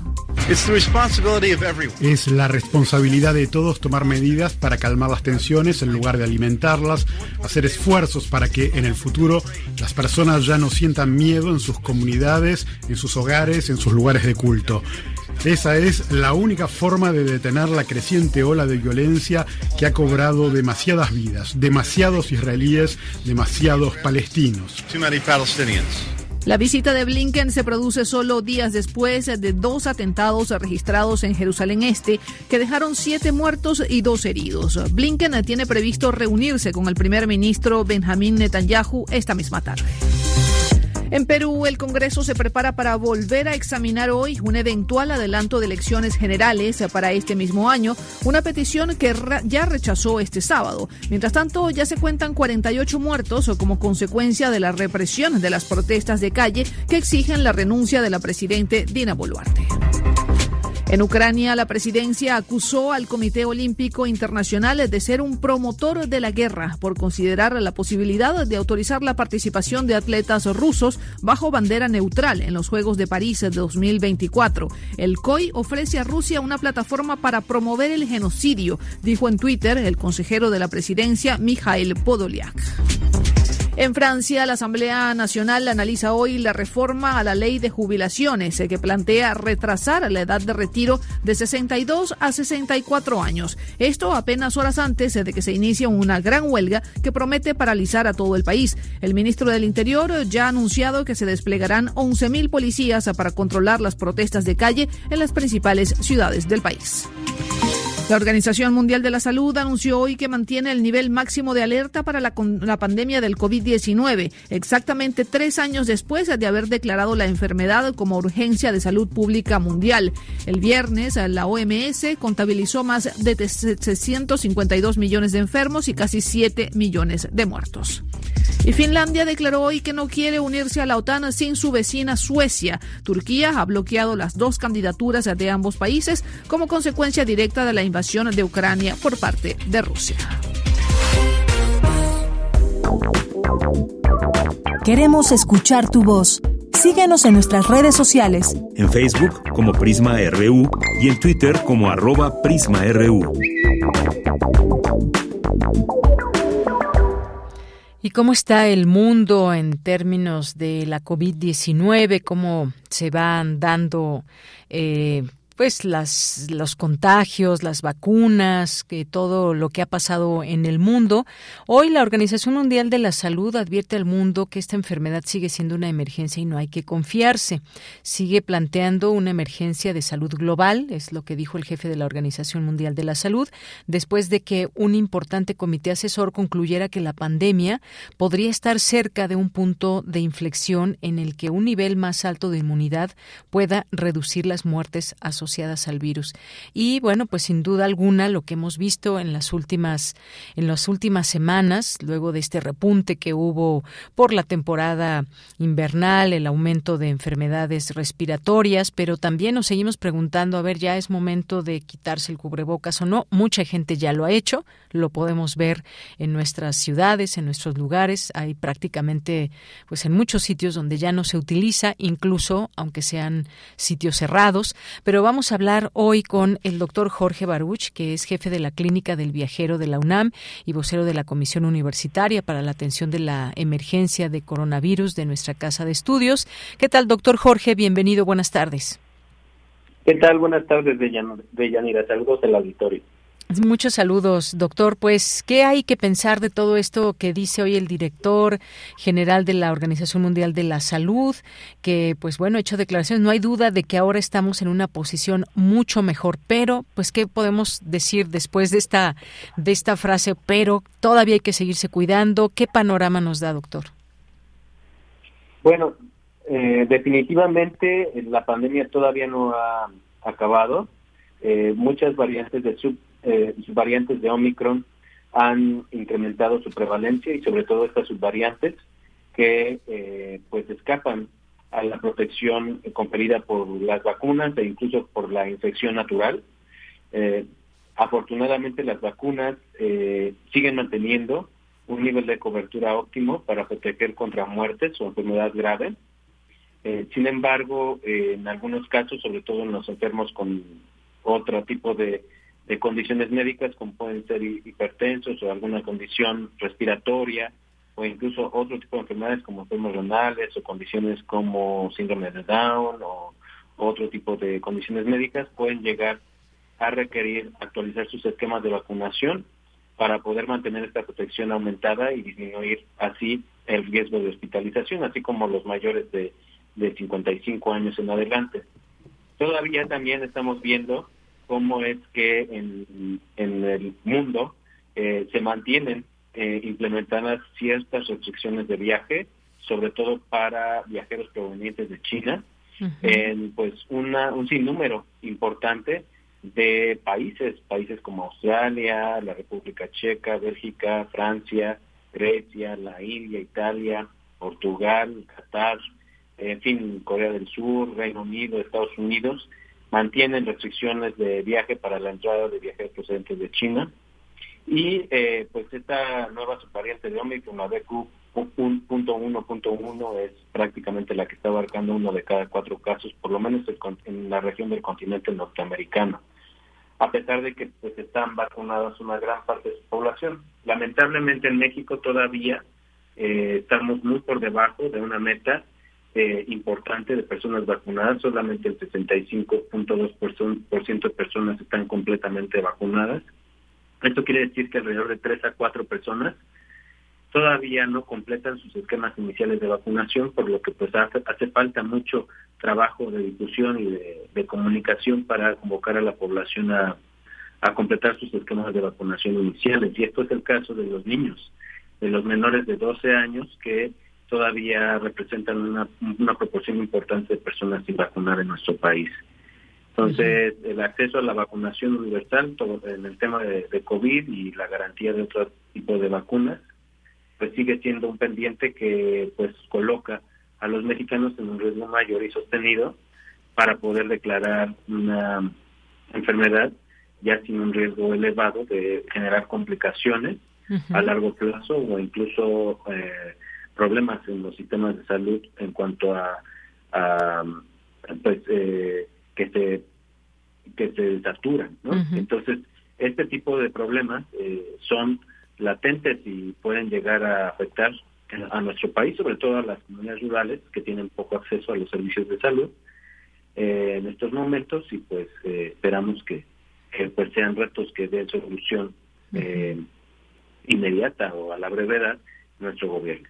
Claro, pues muchas experiencias que hemos vivido y de las cuales se ha aprendido. Lo que sí podemos decir al día de hoy es que las vacunas han servido, por supuesto, que lo que vimos antes de tener las vacunas, eh, lo que había pasado en China de estos confinamientos tan tan fuertes, pues sí sirven, pero no se puede vivir así para siempre. Y vimos lo que sucedió a principios de año en China, de que ya fuera de este confinamiento hubo muchos contagios, miles de contagios y también desafortunadamente miles de muertes eh, también algo que dijo hoy el director general de la Organización Mundial de la Salud es que en las últimas ocho semanas han muerto al menos 170 mil personas en todo el mundo en relación con el coronavirus. Y bueno, pues hace otra vez este énfasis de que estén completamente vacunados con todos los esquemas, el aumento de pruebas, el empleo temprano de antivirales. Cuando uno pues lo ensuma, 170 mil personas que han muerto en las últimas ocho semanas, pues es un mundo de gente, doctor.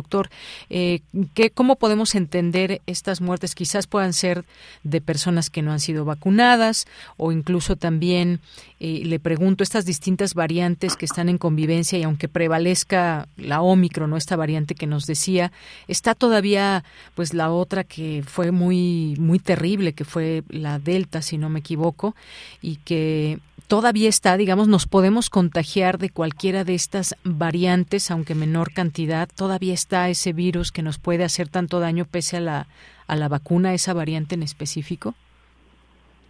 Exactamente, pues sí, conforme van avanzando eh, el número de casos a lo largo del mundo y acumulándose, em, y se van reactivando las olas, hay olas nuevas de circulación, eh, pues eh, obviamente el riesgo de de mutaciones, de acumular mutaciones que favorezcan a estos a este virus, al SARS-CoV-2 y a las, a las subvariantes de Omicron, pues va a ser cada vez más factible que escapen a la inmunidad conferida por la infección natural o incluso por la conferida por la vacunación. Ahora, ah, recordemos que no todo el mundo tiene acceso a la vacuna, solamente un, sector muy privilegiado en todo el mundo, incluyendo nuestro país, sí tiene esta capacidad de poder vacunar a la población. Ya vemos como pues en una gran parte del continente africano todavía ni siquiera han alcanzado cifras de ni siquiera el 30% de la población vacunada. No así en prácticamente todo el hemisferio norte, en países eh, con economías eh, fortalecidas o altamente desarrolladas, en donde pues una sector de la población de más del 80, del 90% ha podido acceder a vacunas y refuerzos de estas vacunas. Entonces, mientras no eh, pues, eh, hagamos de la vacunación contra COVID un bien de salud pública global eh, con acceso universal, pues vamos a estar muy lejos de alcanzar este beneficio para disminuir la muerte y la letalidad de este virus en todo el mundo.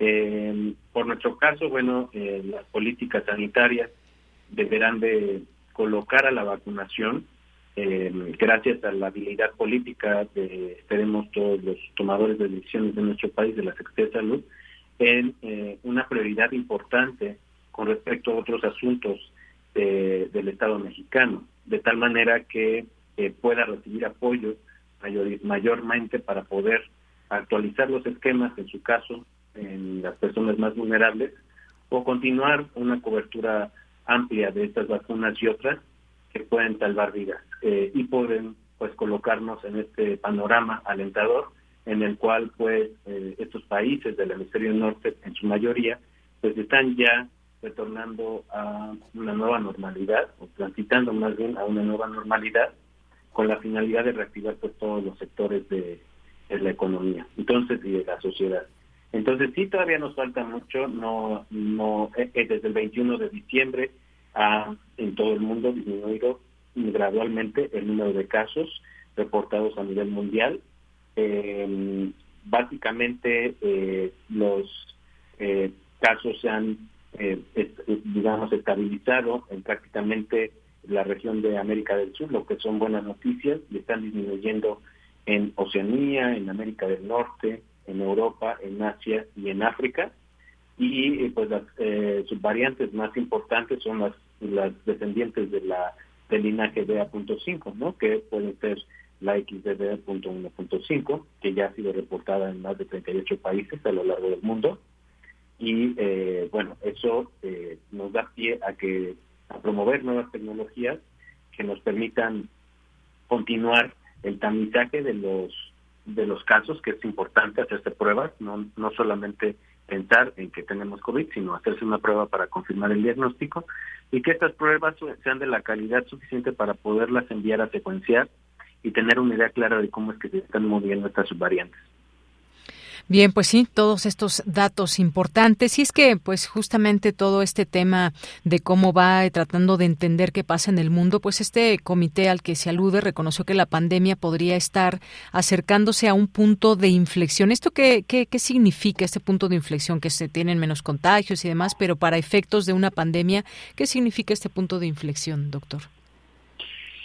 Bueno, el punto más importante es conocer cuáles serían las implicaciones de, eh, de mm, dejar de eh, considerarlo una emergencia de salud pública eh, de importancia internacional. Y esto significaría el hecho de comprender en su mayoría eh, cuáles son las implicaciones que tendría que una persona que se contagia de COVID y desarrolla la enfermedad de COVID, eh, eh, si disminuye la calidad de vida a largo plazo, las secuelas que pueda llegar a tener los niños, los adolescentes, los adultos jóvenes, los adultos mayores, qué porcentaje de, su calidad se vería afectada y durante cuánto tiempo.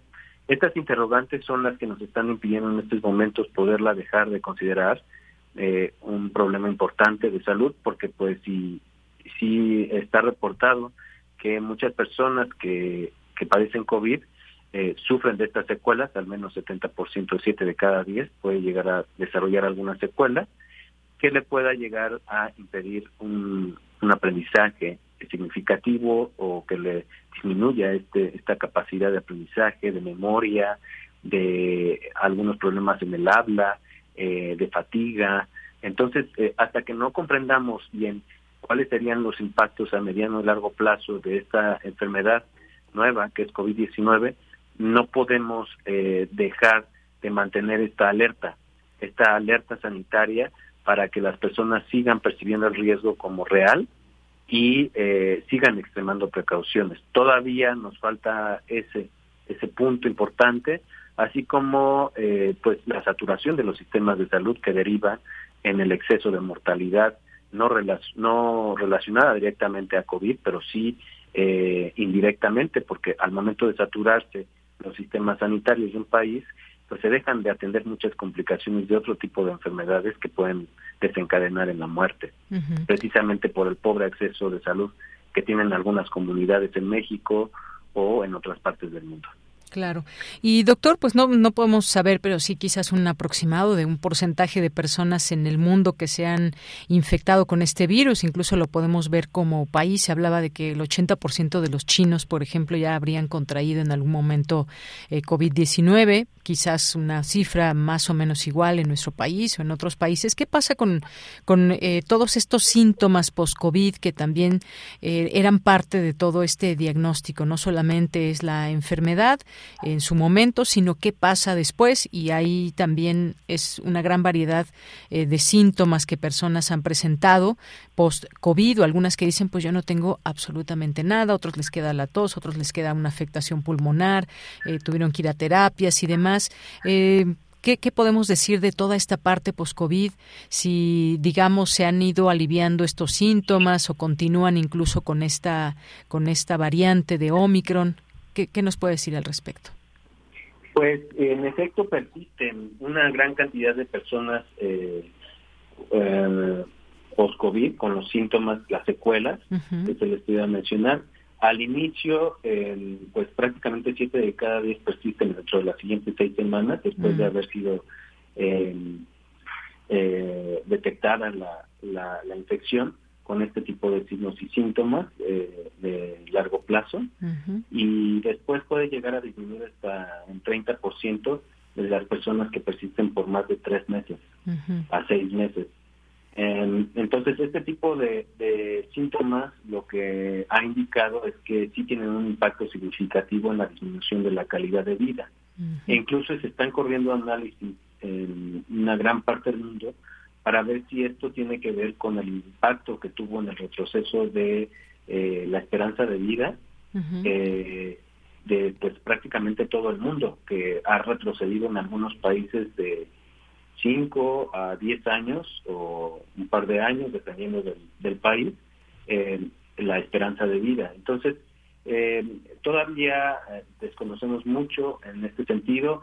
se ha también en algunos estudios reportado que mm, la, recibir refuerzos de vacunas puede llegar a disminuir la carga de signos y síntomas a largo plazo, pero esto todavía se, se está estudiando eh, y no se eh, no se ha definido si es con una eh, tecnología, plataforma tecnológica de vacunas específica como puede ser la del RNA o con todas, ¿no? Entonces todo este tipo de, interrogantes también es, es importante mencionarlas como parte pues fundamental para apoyar que las personas que se sienten mal con signos y signos respiratorios de enfermedad pues se hagan una prueba una prueba confirmatoria que nos oriente a nosotros como médicos eh, en que si persisten las, algunos signos o síntomas o incluso aparecen, eh, pues tengamos este antecedente objetivo de que fue por COVID y no fue otra cosa para poderlas tratar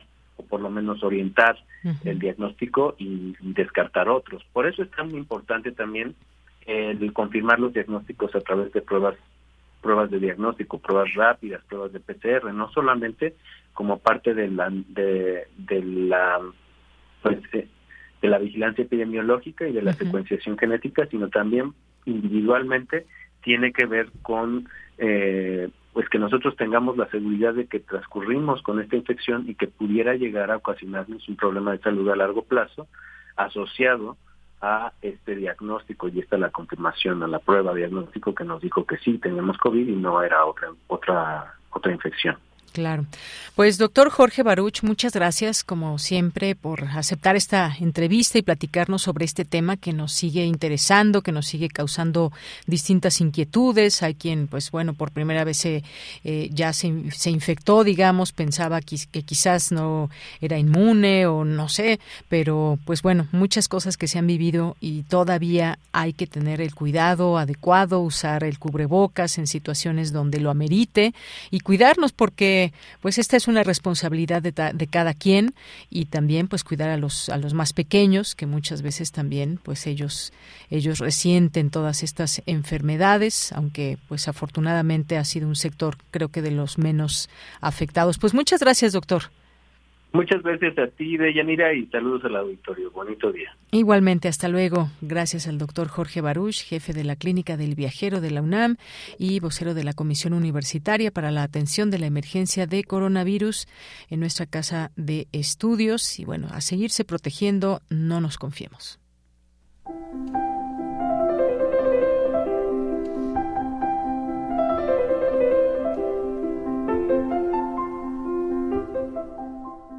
Cartografía RU con Otto Cázares.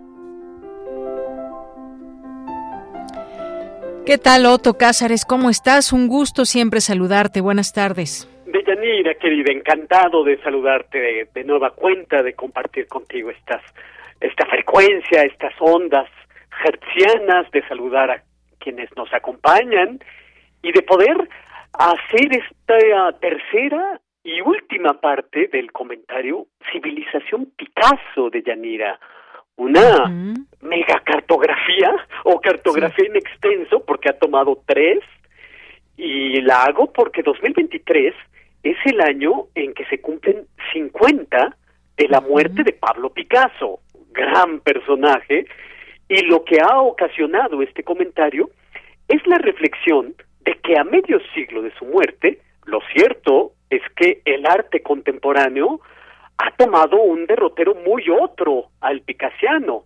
A cinco décadas de su muerte, la supremacía, por lo menos hasta donde se alcanza a ver, es más bien duchampiana e inclinada a los neoconceptualismos. De modo que, por eso hago estas reflexiones al aire. Hay un libro del muy querido crítico, muy leído, John Berger, Fama y Soledad de Picasso, un libro de 1965 y que en su época fue tomado por insolente, por insensible, porque, por lo que respecta a la primera parte del libro de Berger, se trata de dilucidar la soledad del artista envejecido, pero monstruosamente adinerado, que fue Picasso a partir de los años 60. Dijo John Berger, hoy en día Picasso es más rico y más famoso que cualquier otro artista que existió hasta el presente. Sus riquezas son incalculables. Fue Picasso una especie de rey Midas que podía poseer al mundo con solo dibujarlo. Se hizo con una casa palaciega al sur de Francia, la, la California, y la pagó con uno solo de sus bodegones. De modo que fue un artista de fama monstruosa, de genialidad tóxica, como aquellos de los que escribió el hoy olvidado historiador y crítico Jan Pell en su libro Contra el arte y los artistas, donde aparecen los excesos de los artistas desde Giotto hasta Picasso, precisamente. Fue Picasso una suerte de golem que fue creciendo y creciendo como una bola de nieve, encarnando a todos los artistas y que producía popurrís inverosímiles, inverosímiles, como dijo su amigo Ramón Gómez de la Serna. Después de haber reflexionado sobre sus distintas etapas como artista en los comentarios anteriores, en este voy a centrarme exclusivamente en el problema Picasso, en su personalidad artística, que no deja de ser polémica, porque Picasso subraya, acentúa la figura del artista en todos sus aspectos. El aspecto del artista como mago, creador de maravillas, el poseedor de un genio creador tal y como lo concibió Giorgio Vasari en el Renacimiento, es decir, el artista entendido como héroe, el artista que vive una vida de héroe. Debido a que Giorgio Vasari tomó como modelo para sus biografías las vidas paralelas de Plutarco, los artistas del Renacimiento de los que él escribió tenían que poseer el lustre de un Alejandro Magno, por lo menos. Entonces, imagínense ustedes. Picasso encarnó la idea de la fama del artista del Renacimiento, según Giorgio Vasari, pero también encarnó el mito del corazón creador como central eléctrica, de la tormenta y el ímpetu, es decir, del artista que puede crear una serie extensísima de grabados, tauromaquias, en una sola noche de insomnio, en una sola noche de gran intensidad. También Picasso encarna la idea del camaleón, que comprende las gramáticas de los estilos de los maestros del pasado. Picasso, como alguien que podía hacer lo que fuera con una sola línea, de su lápiz, eh, del pastel, línea salida de sus pinceles mismos, línea de luz, como vemos en el documental de Clusot sobre Picasso. Y Berger dice, con mucho de dolorosa agudeza, que Picasso más que un genio, fue el que representa a un genio. Y aún más, con lo que se puede o no estar de acuerdo, Picasso como caricaturista, alguien que utiliza la caricatura como un mecanismo de quien no tiene principios propios y hace retos a los grandes maestros en sus propios términos.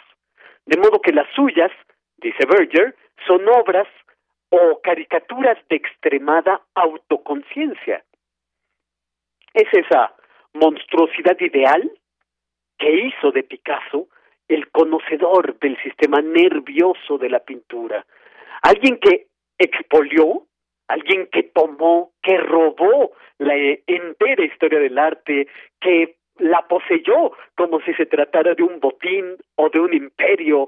Eh, Picasso entendido como un Napoleón de lo visible que conquistó lo mismo a Bellini que a Tiziano, a Nicolás Poussin, a Velázquez, a Rubens, a Rembrandt, a Delacroix, a Ingres, a Monet, a Manet, a Cézanne, etcétera, etcétera. Berger señaló la monstruosa personalidad artística del malagueño, capaz de crear su propio mito, y de hecho, al tratar de definir la esencial soledad de Picasso, Deutsche reflexionó sobre algo muy interesante, sobre el anarquismo español. ¿Y por qué el anarquismo español es la ideología de Picasso, que dice hay que expropiar a los expropiadores? Y si Tiziano expropió a Bellini, hay que expropiar a Tiziano. Si Manet expropió a Velázquez, pues entonces expropiemos a Manet. Como sea, Picasso es quizás una de esas figuras de las que se ha hablado tanto que están necesitadas de un silencio reparador.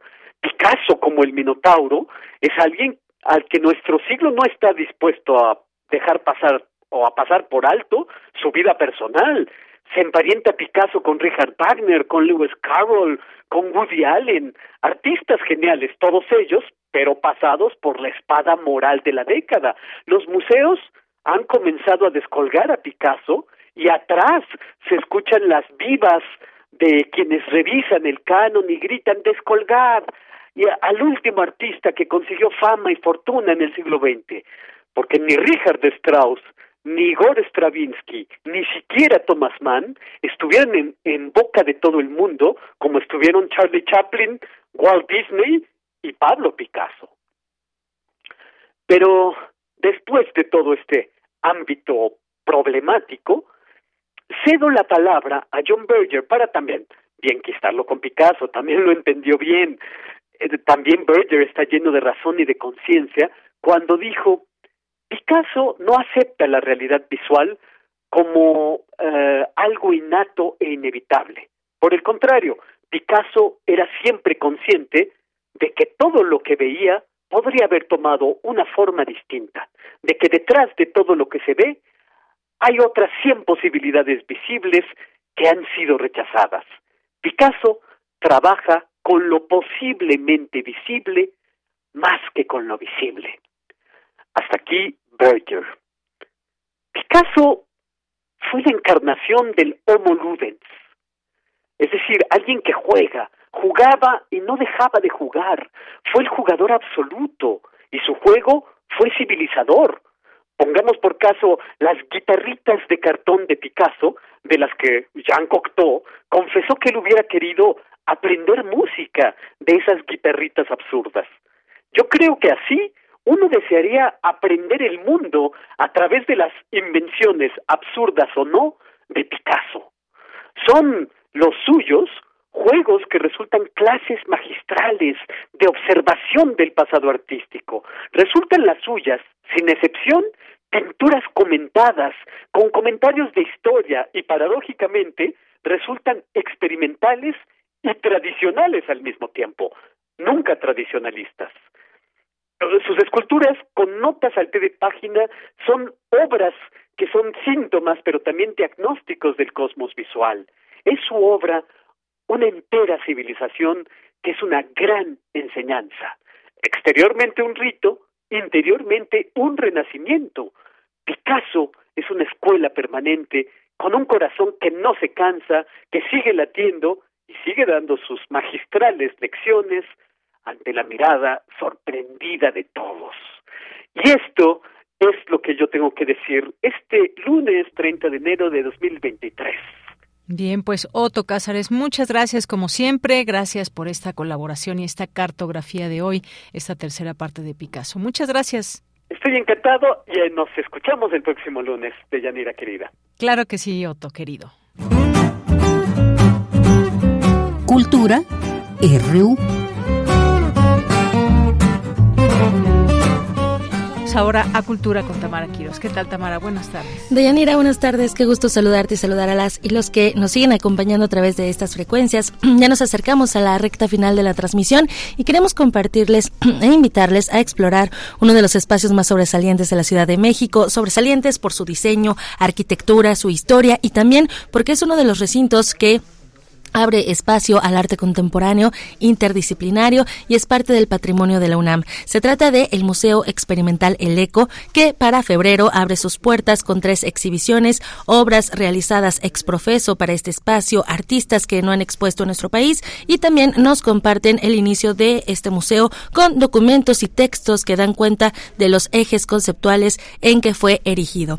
Y para contarnos todos los detalles nos enlazamos con Paola Santos Coy, directora del Museo Experimental experimental El Eco. Paola, bienvenida a este espacio radiofónico y muy buenas tardes.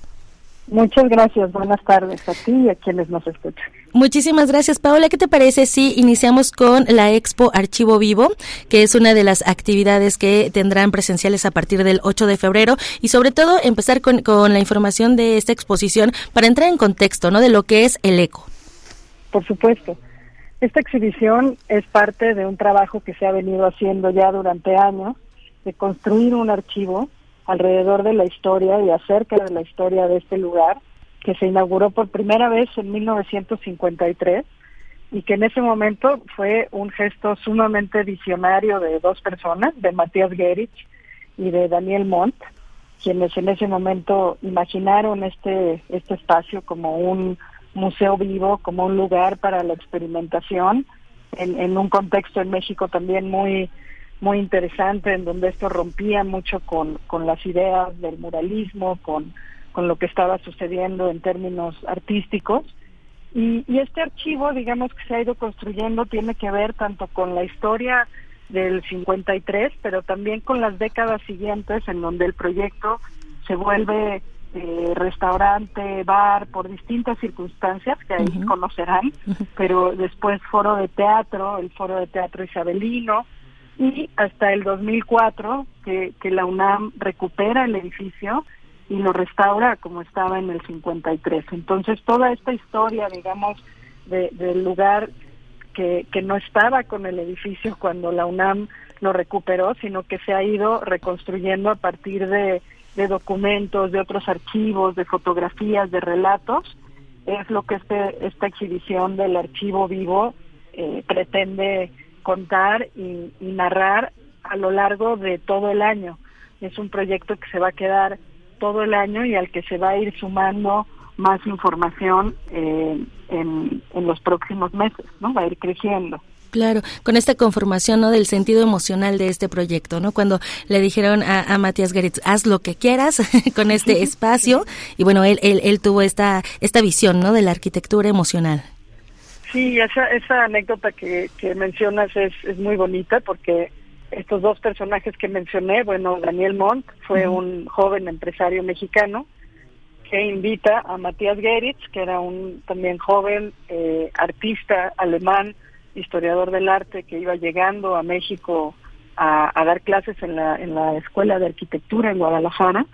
Lo invita a hacer este proyecto y, tenía la idea de hacer un restaurante, bar, galería, y en el contrato lo que escribe al final de, de puño y letra es haga usted lo que se le dé la gana. y como dices, Geritz regresa con, con la idea de un espacio del museo experimental eh, y, y de una arquitectura emocional que pues es algo que hasta hoy en día eh, sigue haciendo de este lugar algo muy único, ¿no? eh, y, y un, un, patrimonio también de, de, esa época que pues es realmente lo que lo que cuidamos, resguardamos, pero además trabajamos con este espacio, ¿no? En, en, en nuevos proyectos con artistas eh, actuales.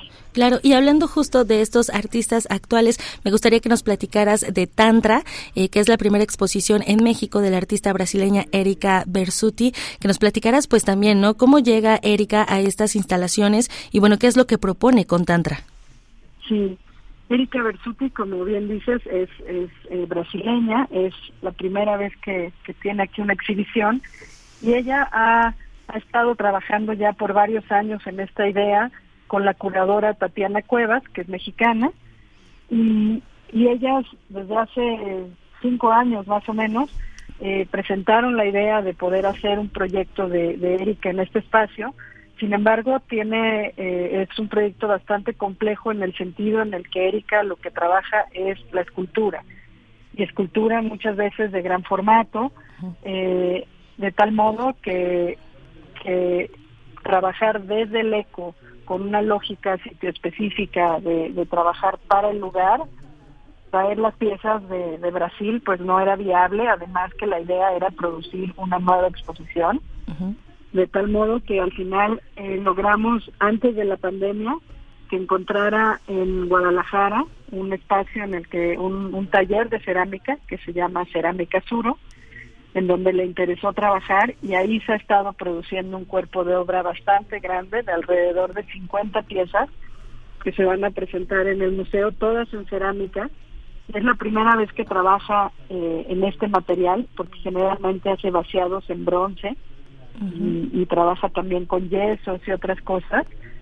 Y, y Erika, mucho la manera en la que en la que trabaja es, ella dice, es a partir de familias de esculturas, ¿no? de ciertas formas que tienen que ver con, con formas de pronto eh, que vienen de, ancestrales, ¿no? De, distintas culturas que ella retoma y que y que usa para su obra.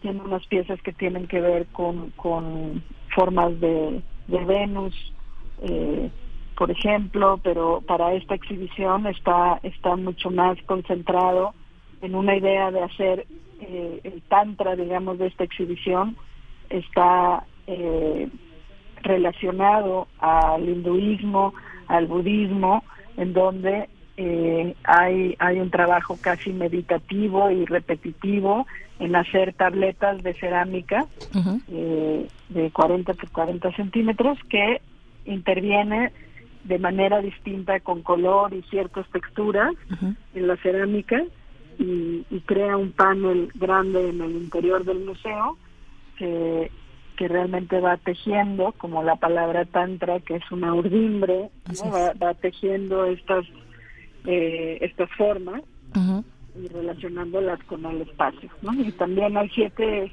esculturas que van a estar en el patio, también de cerámica, que son formas de distintas frutas y verduras eh, cerámica que se ensamblan para hacer unas torres eh, que dialogan con, con la arquitectura del lugar. Excelente. Oye, y hablando justo de este diálogo y bueno, el museo, ¿no? Lo, lo dice en su en su nombre eh, es es eh, experimentación, ¿no? Y esto es lo que hace también eh, pues en la en la um, en la tercera exposición que nos van a presentar el próximo 8 de febrero que es Orgasmos en el fondo.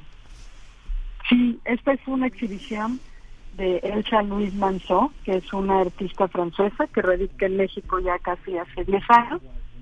Ella trabaja desde la pintura y, en esta muestra propone una reflexión acerca del fondo pictórico, partiendo de esa idea del fondo en una pintura. Ella reutiliza pinturas suyas de hace varios años para pintar sobre ellas y crear pues una suerte de palimpsesto en donde hay varios tiempos y varios registros de información. Eh, estas pinturas que son están hechas en temple sobre sobre lino, temple de huevo, porque algo que le interesa mucho es también usar técnicas antiguas. Pone sobre estos lienzos otra capa de, de yeso que le permite dibujar con, con lápices de colores.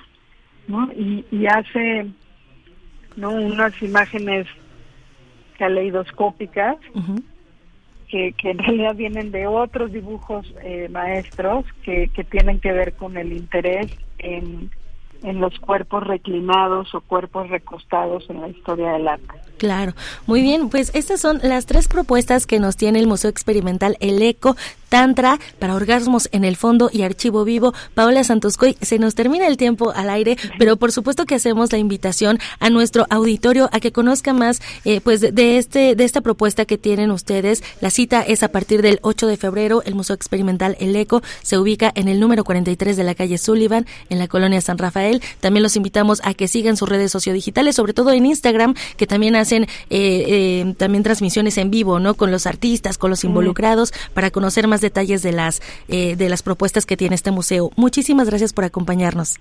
Gracias por el espacio y buen día. Muy buen día, muy buena tarde, muchísimas gracias. Y bueno, Paola Santoscoy es directora del Museo Experimental El Eco de Yanira. Con esto llegamos al final de esta sección. Gracias, muy buenas tardes, Tamara, y continuamos. Nacional RU.